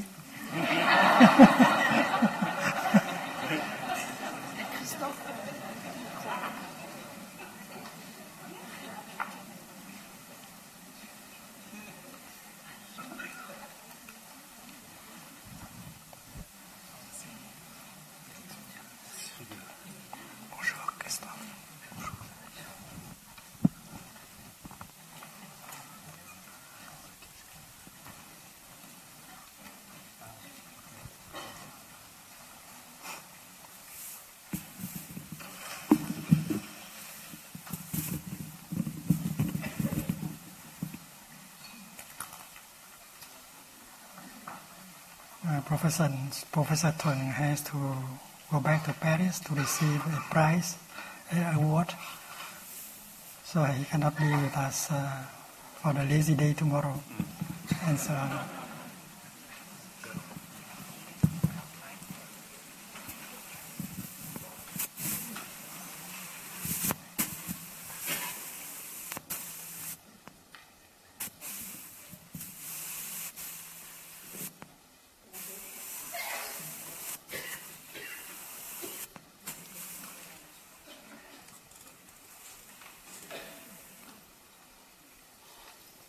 Ask also the question in French. Je, je vais faire les deux. Les deux. euh, Très I will, I will translate myself because yesterday apparently there was too many technical details that the translator could not translate. Uh, and then I was speaking too fast also, I'm sorry.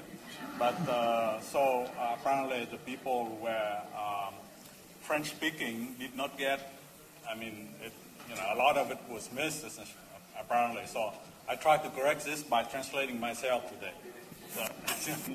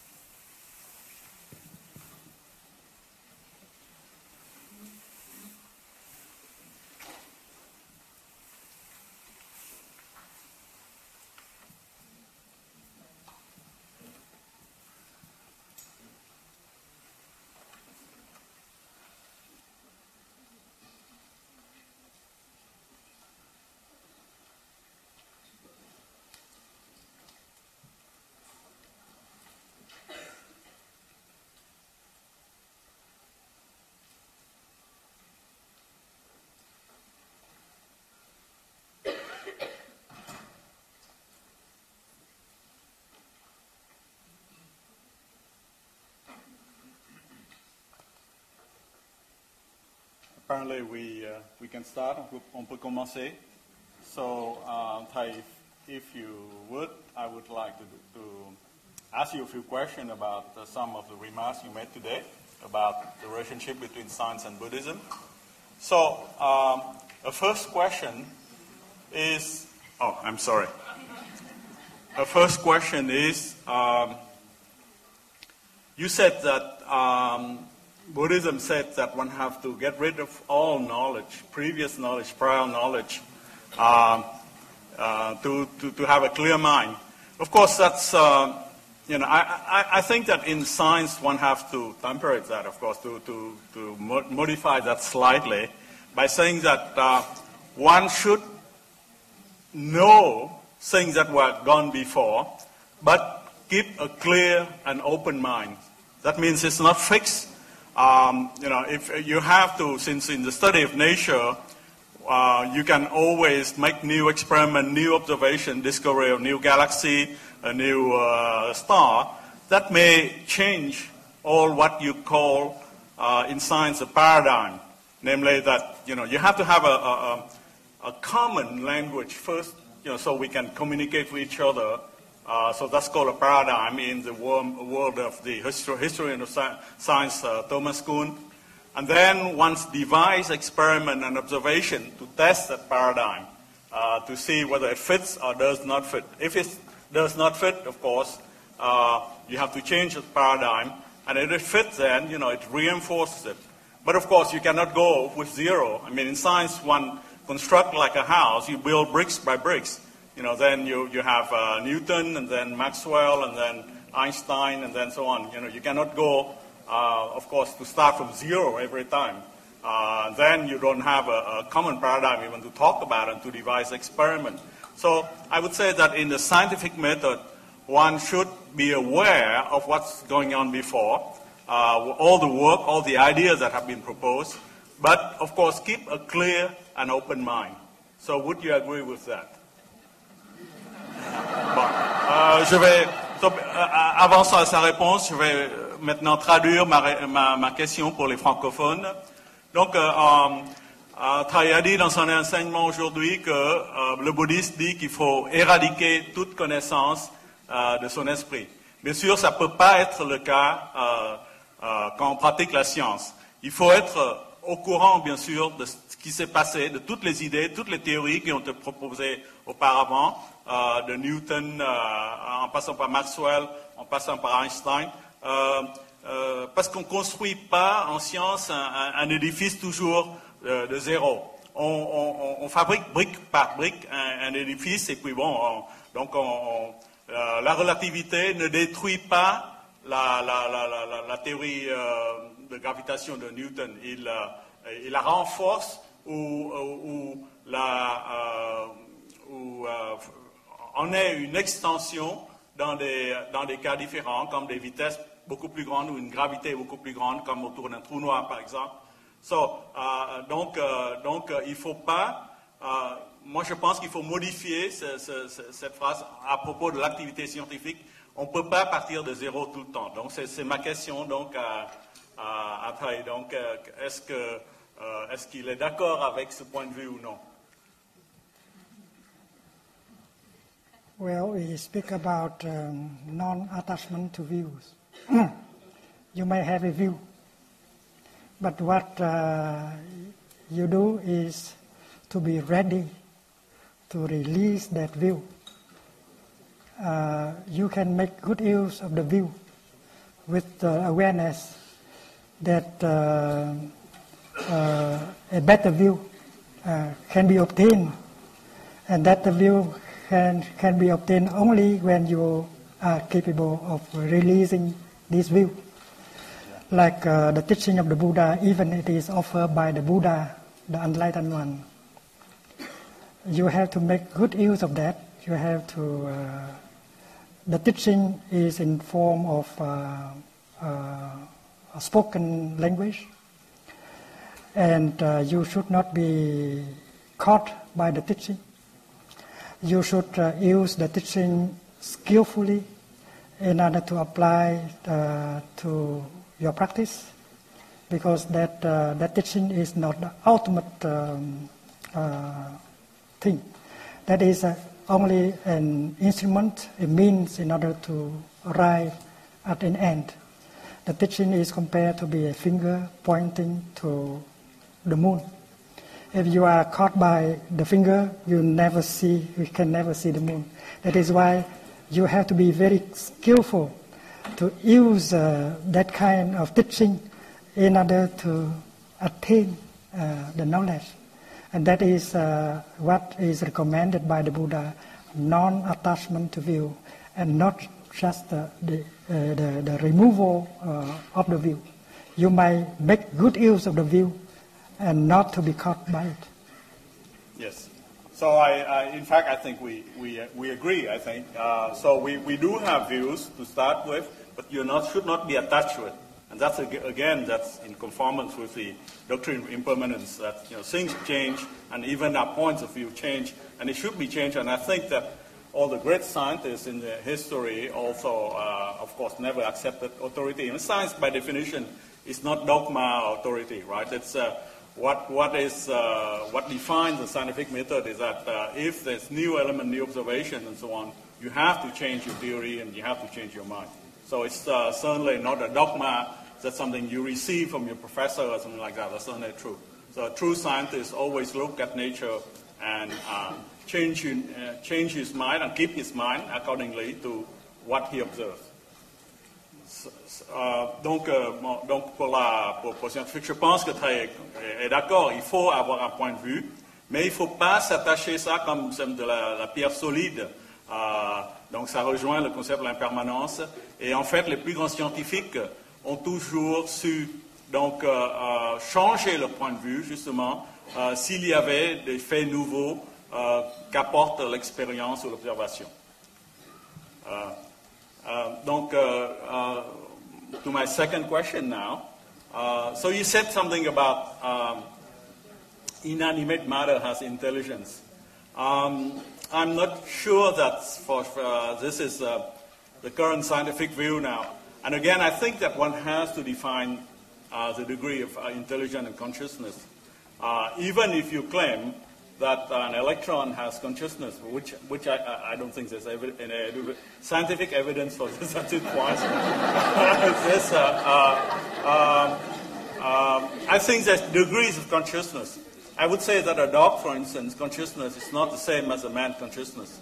I mean, um, and I think that Buddhism um, distinguishes this type of consciousness also. So, for instance, if you go back and become a dog, for instance, if, uh, of course, uh, your, your view of the world is not as sophisticated and you cannot go further towards the path to nirvana as a man or, or, or, or a person that has consecrated his life to, uh, to the study of, of, of, of, Buddhism. So there's different, different, um, different degree of consciousness.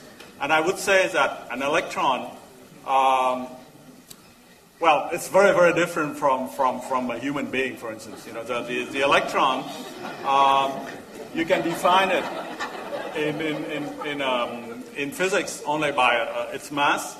It's, uh, there's only a few what's called quantum numbers that define a, a particle. Okay, so its mass, its uh, electric charge, uh, and its spin. That's all. That's only three quantities that physics define. And once you've seen an electron, you've seen them all. You know, they change only. You, you, um, they change only by their mass, electric charge, and the spin.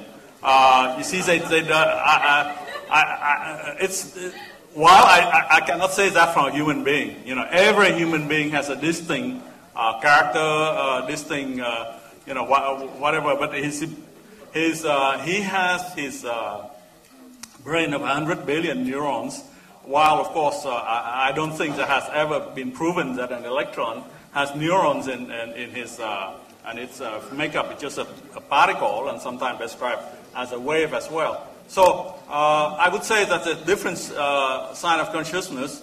So, and, and, and by the time you get to uh, nature, for instance, a tree, a rose, for instance, a flower, again, I, I, don't think that, you know, um, you can say that this flower has a consciousness of, uh, of, um, of a man, a human being, uh, it's uh, whatever, you know, if uh, it, it, it, will react to, let's say, sunlight, for instance, and do photosynthesis.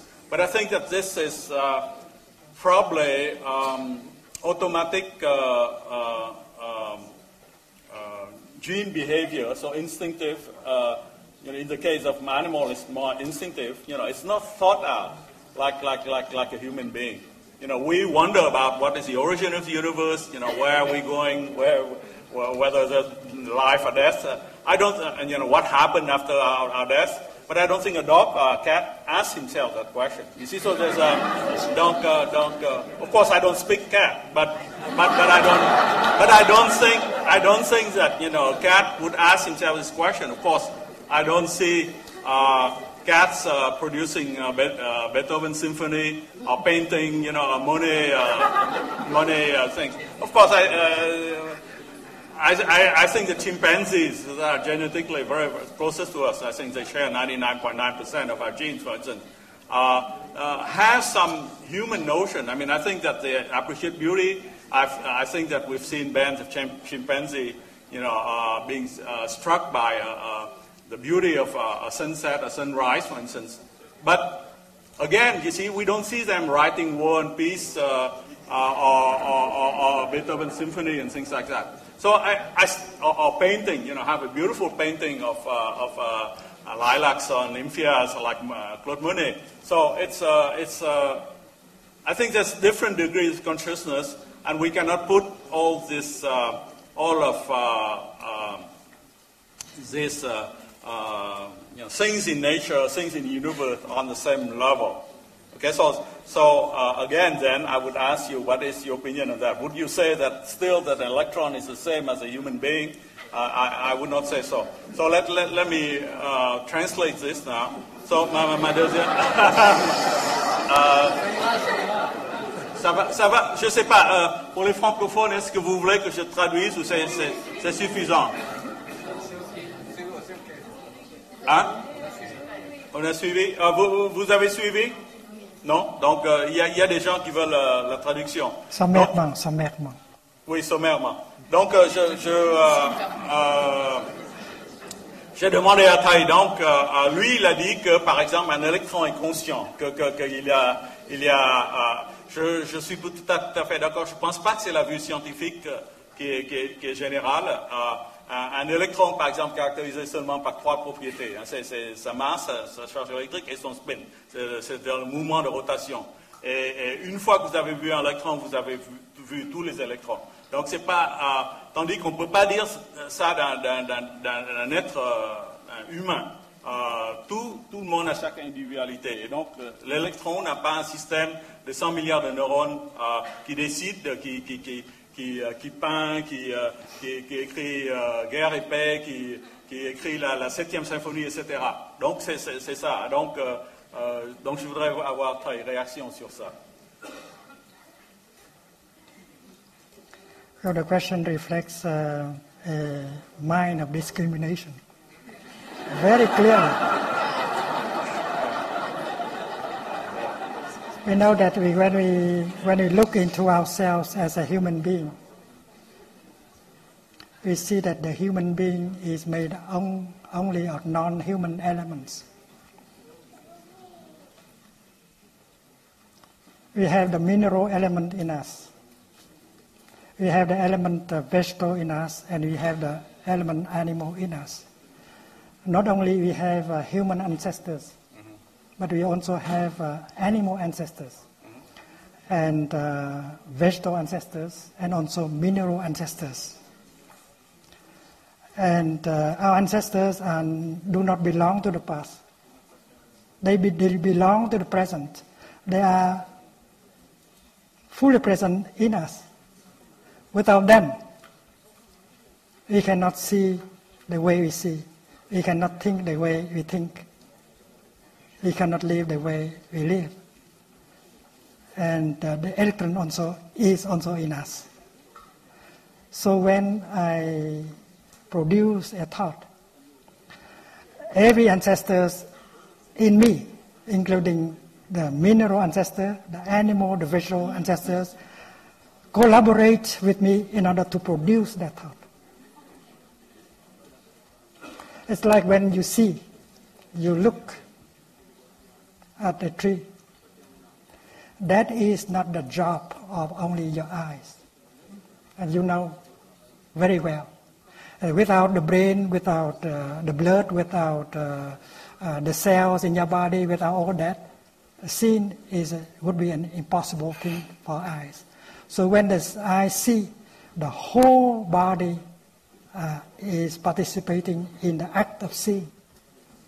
So when we produce a thought, when we reason, when we uh, create music, when we do mathematics, not only if a number of neurons are doing so, but the whole body, the whole, the whole lineage of ancestors in us are participating in producing that thought.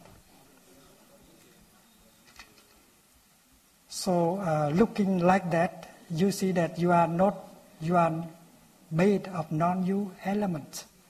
And the non-you element continue to be in you, and if you remove the non-you element out, uh, there's no more you left. So we have the complex of superiority as a human being. We think that we have that kind of intelligence, that kind of consciousness that other living beings do not have. But I'm not very proud of uh, the kind of mind that we are using in our daily life, the mind of discrimination. That mind of discrimination caused by many notions are the foundation of all kind of suffering. We discriminate against this and that. And that creates a, uh, uh, complexes of superiority, inferiority, uh, equality, and so on. This plant has intelligence. This plant has knowledge. This plant has a will to live. This, this, this plant knows how to fabricate flower and fruit, how to continue to live the, the best way can. And it seems to me that, that this plant is creating less suffering than we human beings. I am not very proud of my mind of discrimination. Therefore, I am free from the complex of superiority of a human being. I know that I can do better. And with the practice of Buddhism, I can remove that kind of discrimination.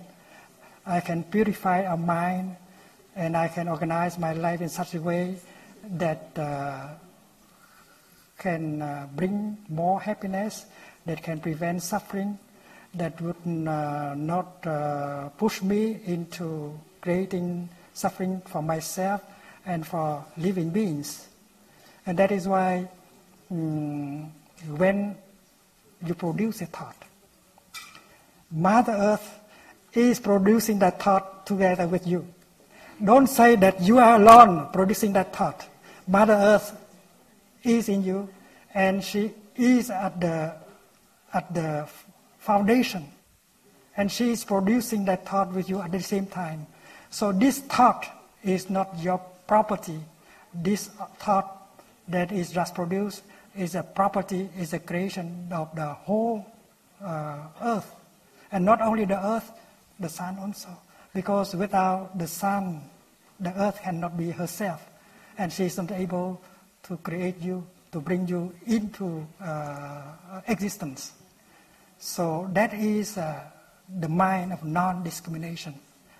As uh, far as uh, you use the mind of discrimination to judge and uh, to organize, you continue to create suffering. That is why it's so important to learn how to remove uh, notions that uh, are the, at the foundation of separation and discrimination. Well, I, I completely agree with you that, of course, uh, our, I'm existing here and, and my, uh, my atoms, of course, uh, participate in every fiber of me. And, you know, yesterday I told you that we are all the children of stars. I mean, you know, I, I'm very aware of that cosmic connection that the, uh, the all the, uh, the we will not be here if not for the, uh, for, the, uh, for the stars and the fine tuning of the cosmos, like explained to you before. That's, good science. That's good science. so I will. Uh, I, I, certainly agree with that, but but I, I still, you know, uh, worry about you know putting everybody at the same level. Uh, it's not a complex of superiority. It's just you know a scientific scientific observation. So we in science now we have what is called um, um, the the science of uh, complexity or the science of emergent property. So you cannot, you know, if you put together uh, an ensemble of particle, although are inanimate things, something can happen. So you cannot just describe uh, your, yourself as just the sum of particles. Something more happens. And I think that, that's consciousness. So it's, it's what, once you reach uh, beyond uh, threshold of complexity, and here this is the neuronic connection and the, the genetic connection and the, the cell connection, also all these things, uh, there's something more uh, that happens. So you're more than the sum of what you're made of. So that's, that's something that a, a, a, a lesson that, that modern science has, has taught us. And I think that we have to take that's called the science of complexity. It's emergent property. Okay, so some properties that you cannot uh, look, uh, you cannot, uh, if you look at a particle, you cannot have this property. But once you put billions of them together, which is the case in your body, and especially a billion of them in, in neurons in, in, in, in, uh, in our head, then uh, you know, there's something more that happened. So that's, that's the science of. So, so I mean, I'm, I'm aware of what Thầy is saying, of course. I mean, you know, we are all interconnected, the interdependence, and I'm aware that I'm brother of this, uh, this, this flower because we are all made of the same atoms. But I still think that there's different degrees of consciousness, and that what's, at, for the moment, this, uh, what science seems to be telling me. Yeah. Ah, sorry. Um, donc, en, en, fait, je suis tout à fait d'accord avec ce que Thay a dit, bien sûr, la, la, euh, mais, euh, et, et, et, que je, loin de moi de, nier que je suis fait de, milliards de milliards de particules qui ont été faits et, d'atomes qui ont été générés par les étoiles. Hier, je, parlais que nous sommes tous des enfants des étoiles, que nous partageons tous la même géologie cosmique, que nous sommes les frères des fleurs et, les cousins euh, des, bêtes sauvages. Donc, euh, donc et, de la Terre, et même de la Terre, donc, euh, qui, nous a nourris, bien sûr. Et donc, donc, donc voilà, tout, je suis tout à fait d'accord avec ça.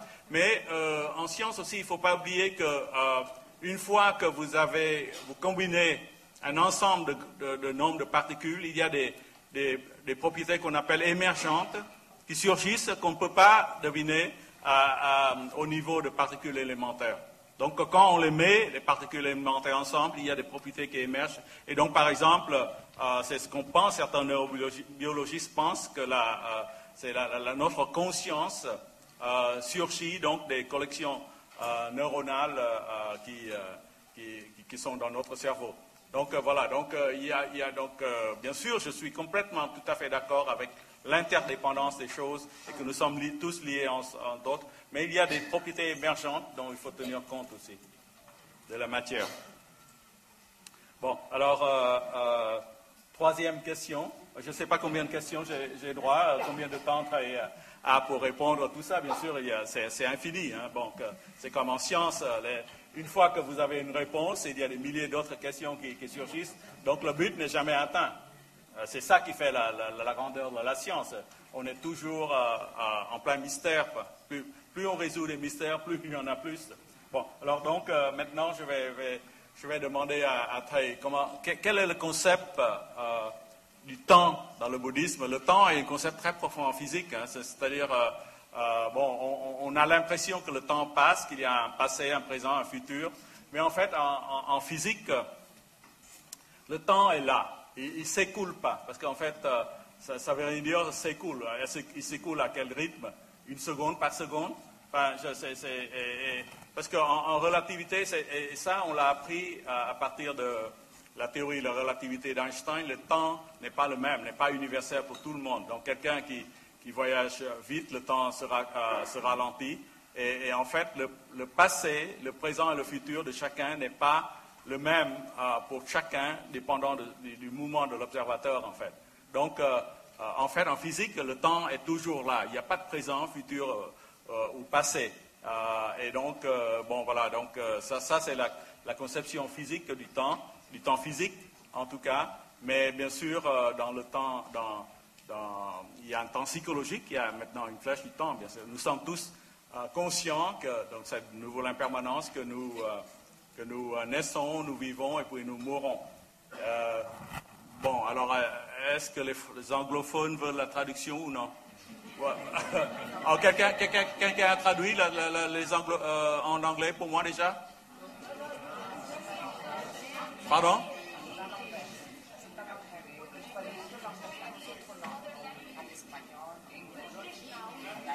So, so do, do, do, need, do I need to translate now into English? yeah, yeah, okay. Yeah, uh, English. Okay, so uh, this is, um, I'm, I'm, um, I want to ask you about the notion of time. Time is a very deep, uh, deep uh, concept in, in, in, in, physics.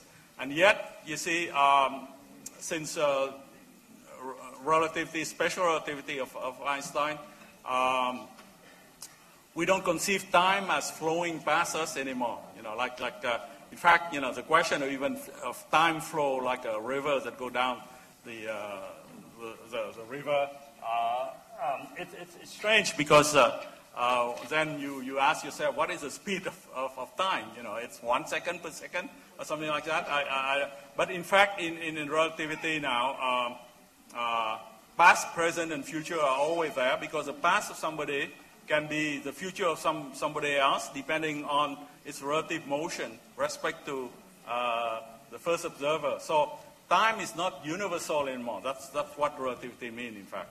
And uh, so time is always there, uh, although there's a psychological time that seems to be flowing because, you know, our, our past is in, in uh, the past is already gone, the present is here now, and the future is to come. So, uh, so what, so how does Buddhism conceive the notion of time?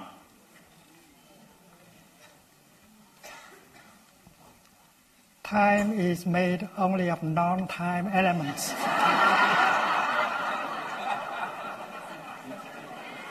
Uh, including space, including uh, matter, energy, action, force. Without these elements, time is not there. So time may be a mental construction. But uh, the safest thing to say is that time is made of non-time elements. And if you remove all these non-time elements, including space and uh, action and energy, time is no longer there. And then in the teaching of the Buddha, the past, the future, and the present, they inter are. The present cannot be there without the past and the future. And the future cannot be there without the past and the present. They lean on each other in order to express themselves. It's like left and right. If you remove the right and the left, is gone also. The same thing is true with uh, past, future, and present.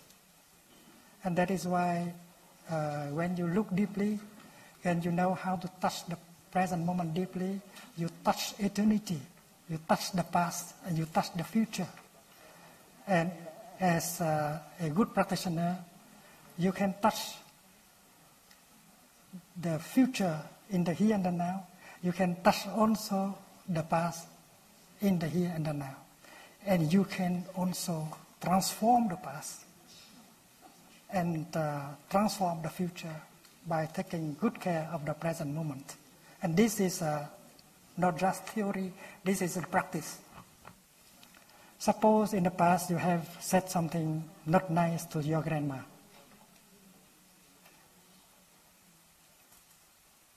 And that continue to be in you, that kind of uh, unskillfulness, that mistake still uh, in you. And this, you regret that you have said that thing to your grandma. And you regret that your grandma is no longer there for you to apologize. See?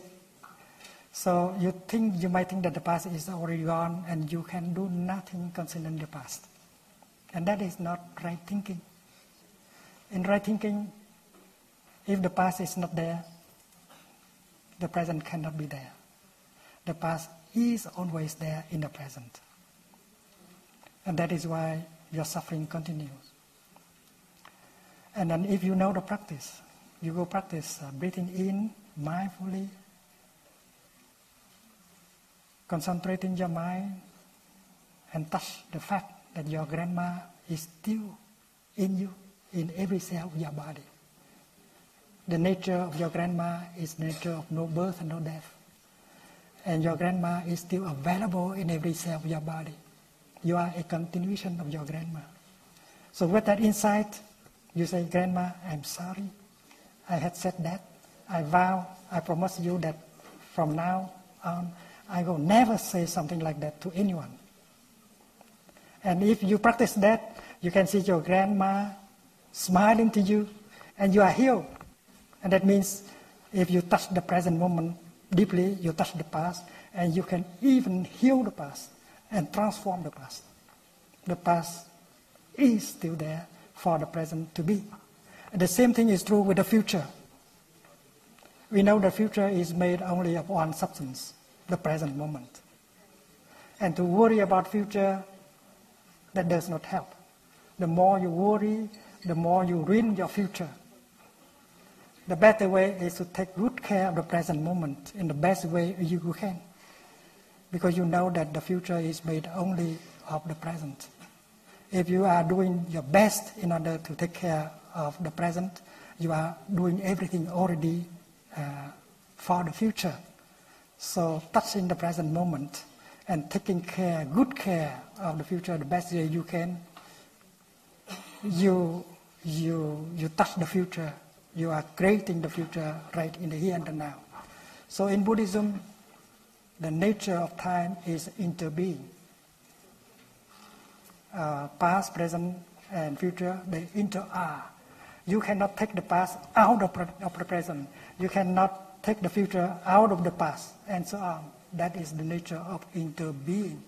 That is why every point of time contains eternity. Everything of time, every uh, point of time uh, carries within it past and future, and that the only uh, mind of uh, non-discrimination can touch. And if you continue to think that the past is already away, the future has not uh, yet there, there is only the, pro- the present moment for you. That is a, only a way of saying. Uh, that is why we can say, like the Avatamsaka Sutra, that uh, one moment contains eternity. Not only time contains time, but time contains space and everything else that can be described as non-time elements. So it's very safe to say time is made of only of non-time elements, and from that you can proceed.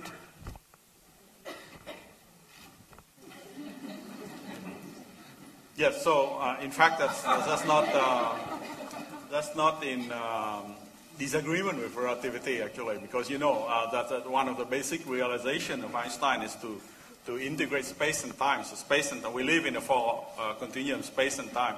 So for somebody who's moving very fast, fast space is um, is contracting, uh, and uh, and time is is uh, lengthening. So it's slowed down essentially by the same factor which depend on the velocity of the observer. So in fact, that space and time unification was done uh, scientifically by, uh, by Einstein, and, and so, so that, that, that I would not disagree that uh, you know, all this is, is connected uh, uh, together. Again, it's the inter- interdependence of things. Um, so, again, do I need to translate that in French? that's no. Euh, donc, donc, donc en fait, je, je, j'abonde tout à fait dans le sens de Thaï, c'est euh, que, en fait, euh, ce que bouddhiste dit, c'est que euh, le temps est là tout le temps, le présent, le passé, le futur. Euh, ils sont tous euh, euh, liés ensemble et que euh, et même que le temps et l'espace sont liés. Et ça, ça a été euh, réalisé par euh, la théorie de la relativité spéciale d'Einstein. Donc, il a unifié le temps et l'espace.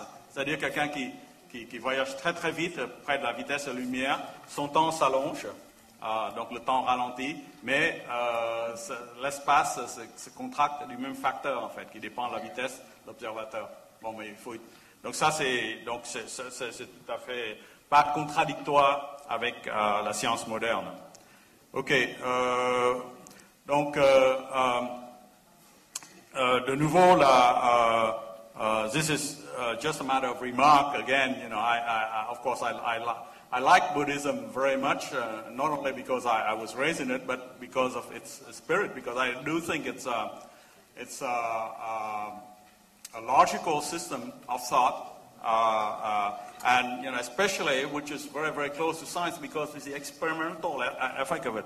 You know, I like very much the teaching of Buddha who says that never believe anything. You know, not not the least is that I what I say, unless you experience it yourself.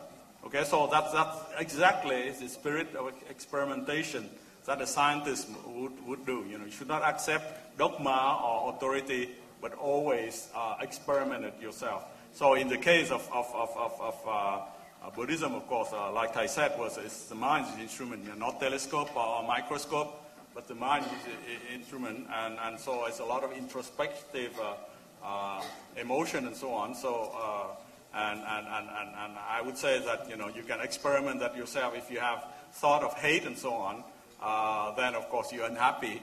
But if you have thought of love and, and compassion, then you are uh, uh, you are happy. So, so you know you can test it yourself. But it's it's a realm of more feelings and so on, more than I guess the uh, the uh, realm of uh, um, of a discussion on nature. I told you that uh, yesterday that the aims are very very different. So anyway, that this is just a just a remark. Uh, it's not uh, something that uh, uh, I want to to to ask. Uh, ask Thầy about. Okay, so the next next next question is that. The objective reality versus uh, subjective reality. So Thầy has said that one has to do, of course, away with, with that notion of object and subject.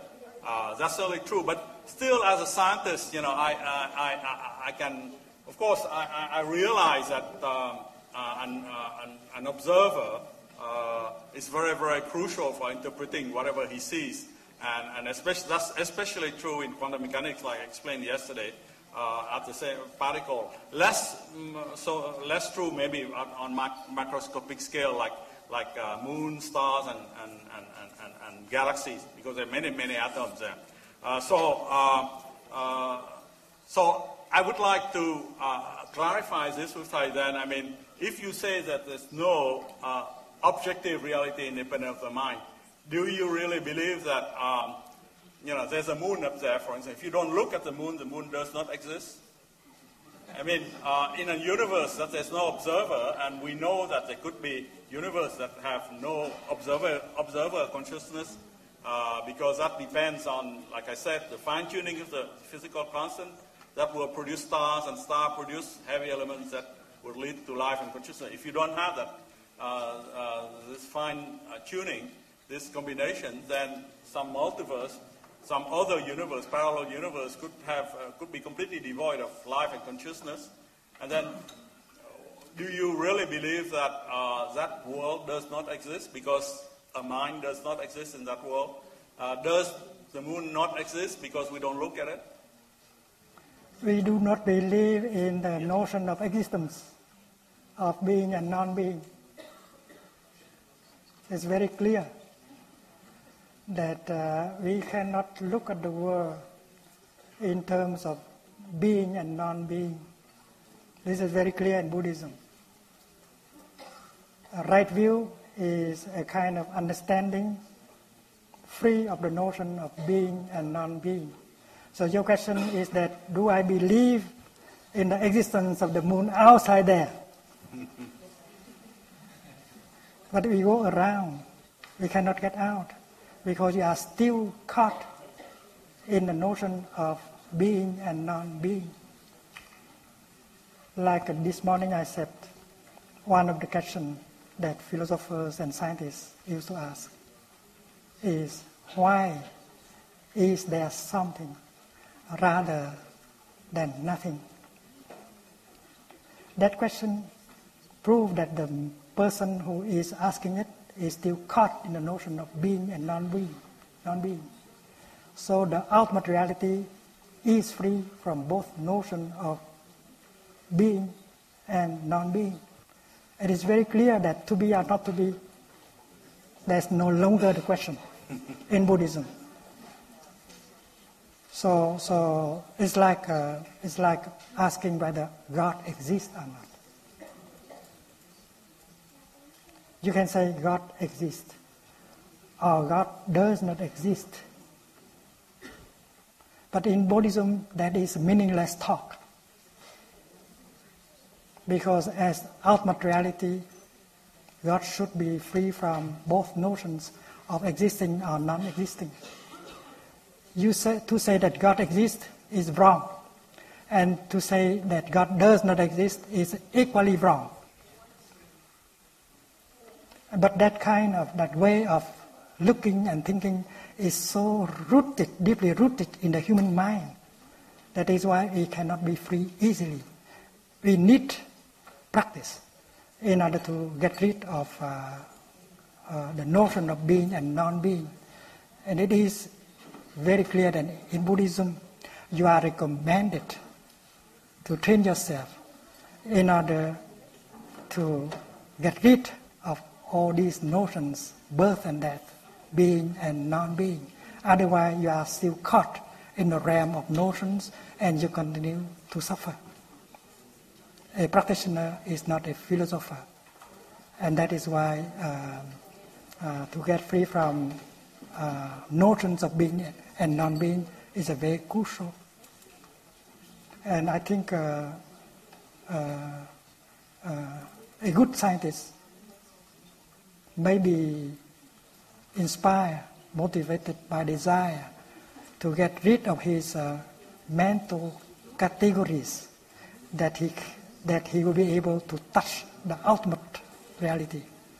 As uh, far as you are caught by these uh, mental categories, notions, uh, the, the ultimate reality, uh, le réel, still uh, is something uh, out of out of reach.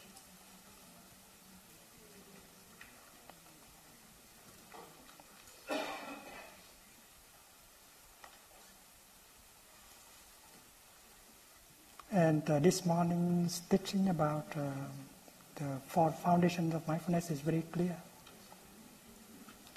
Nature, the world outside, in science, may be considered to be something independent from mind, from consciousness, but not in Buddhism.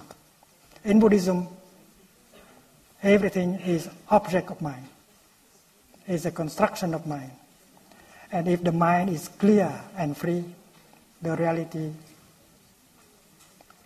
in itself will reflect in your consciousness. And uh, it's very essential to remove the notion of subject and object. The notion, the, the belief that there is a, a subjective mind in here. Uh, reaching out in order to touch the objective nature outside. That is the basic mistake, basic obstacle uh, in Buddhism.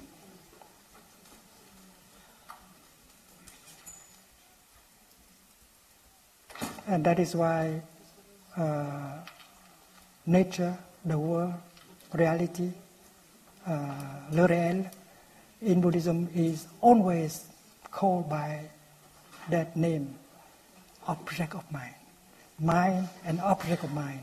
Mind cannot be without object, object cannot be without mind. You can only be a participant, you cannot be an observer outside of nature, outside of the object of inquiry. And I think modern science begins to see that. Being an observer, observer outside, there's no hope. Learn to be a participant.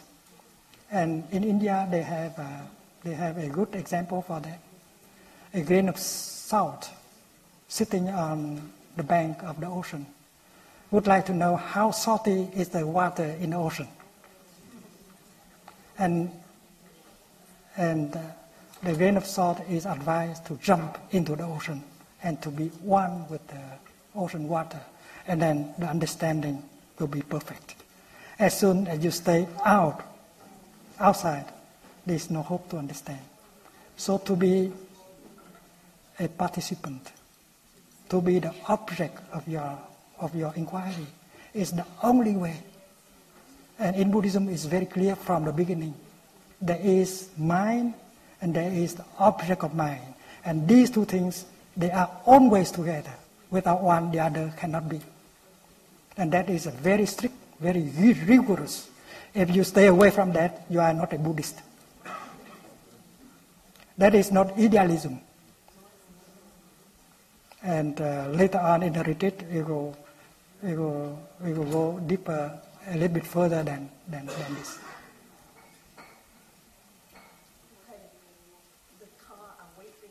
Mm-hmm. There is no uh, walking meditation today.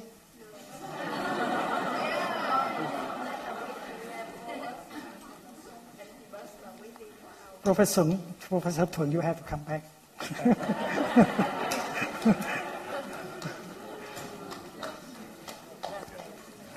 and hope you to see you again soon. Thank you for coming with us and share. This is a family of practitioners.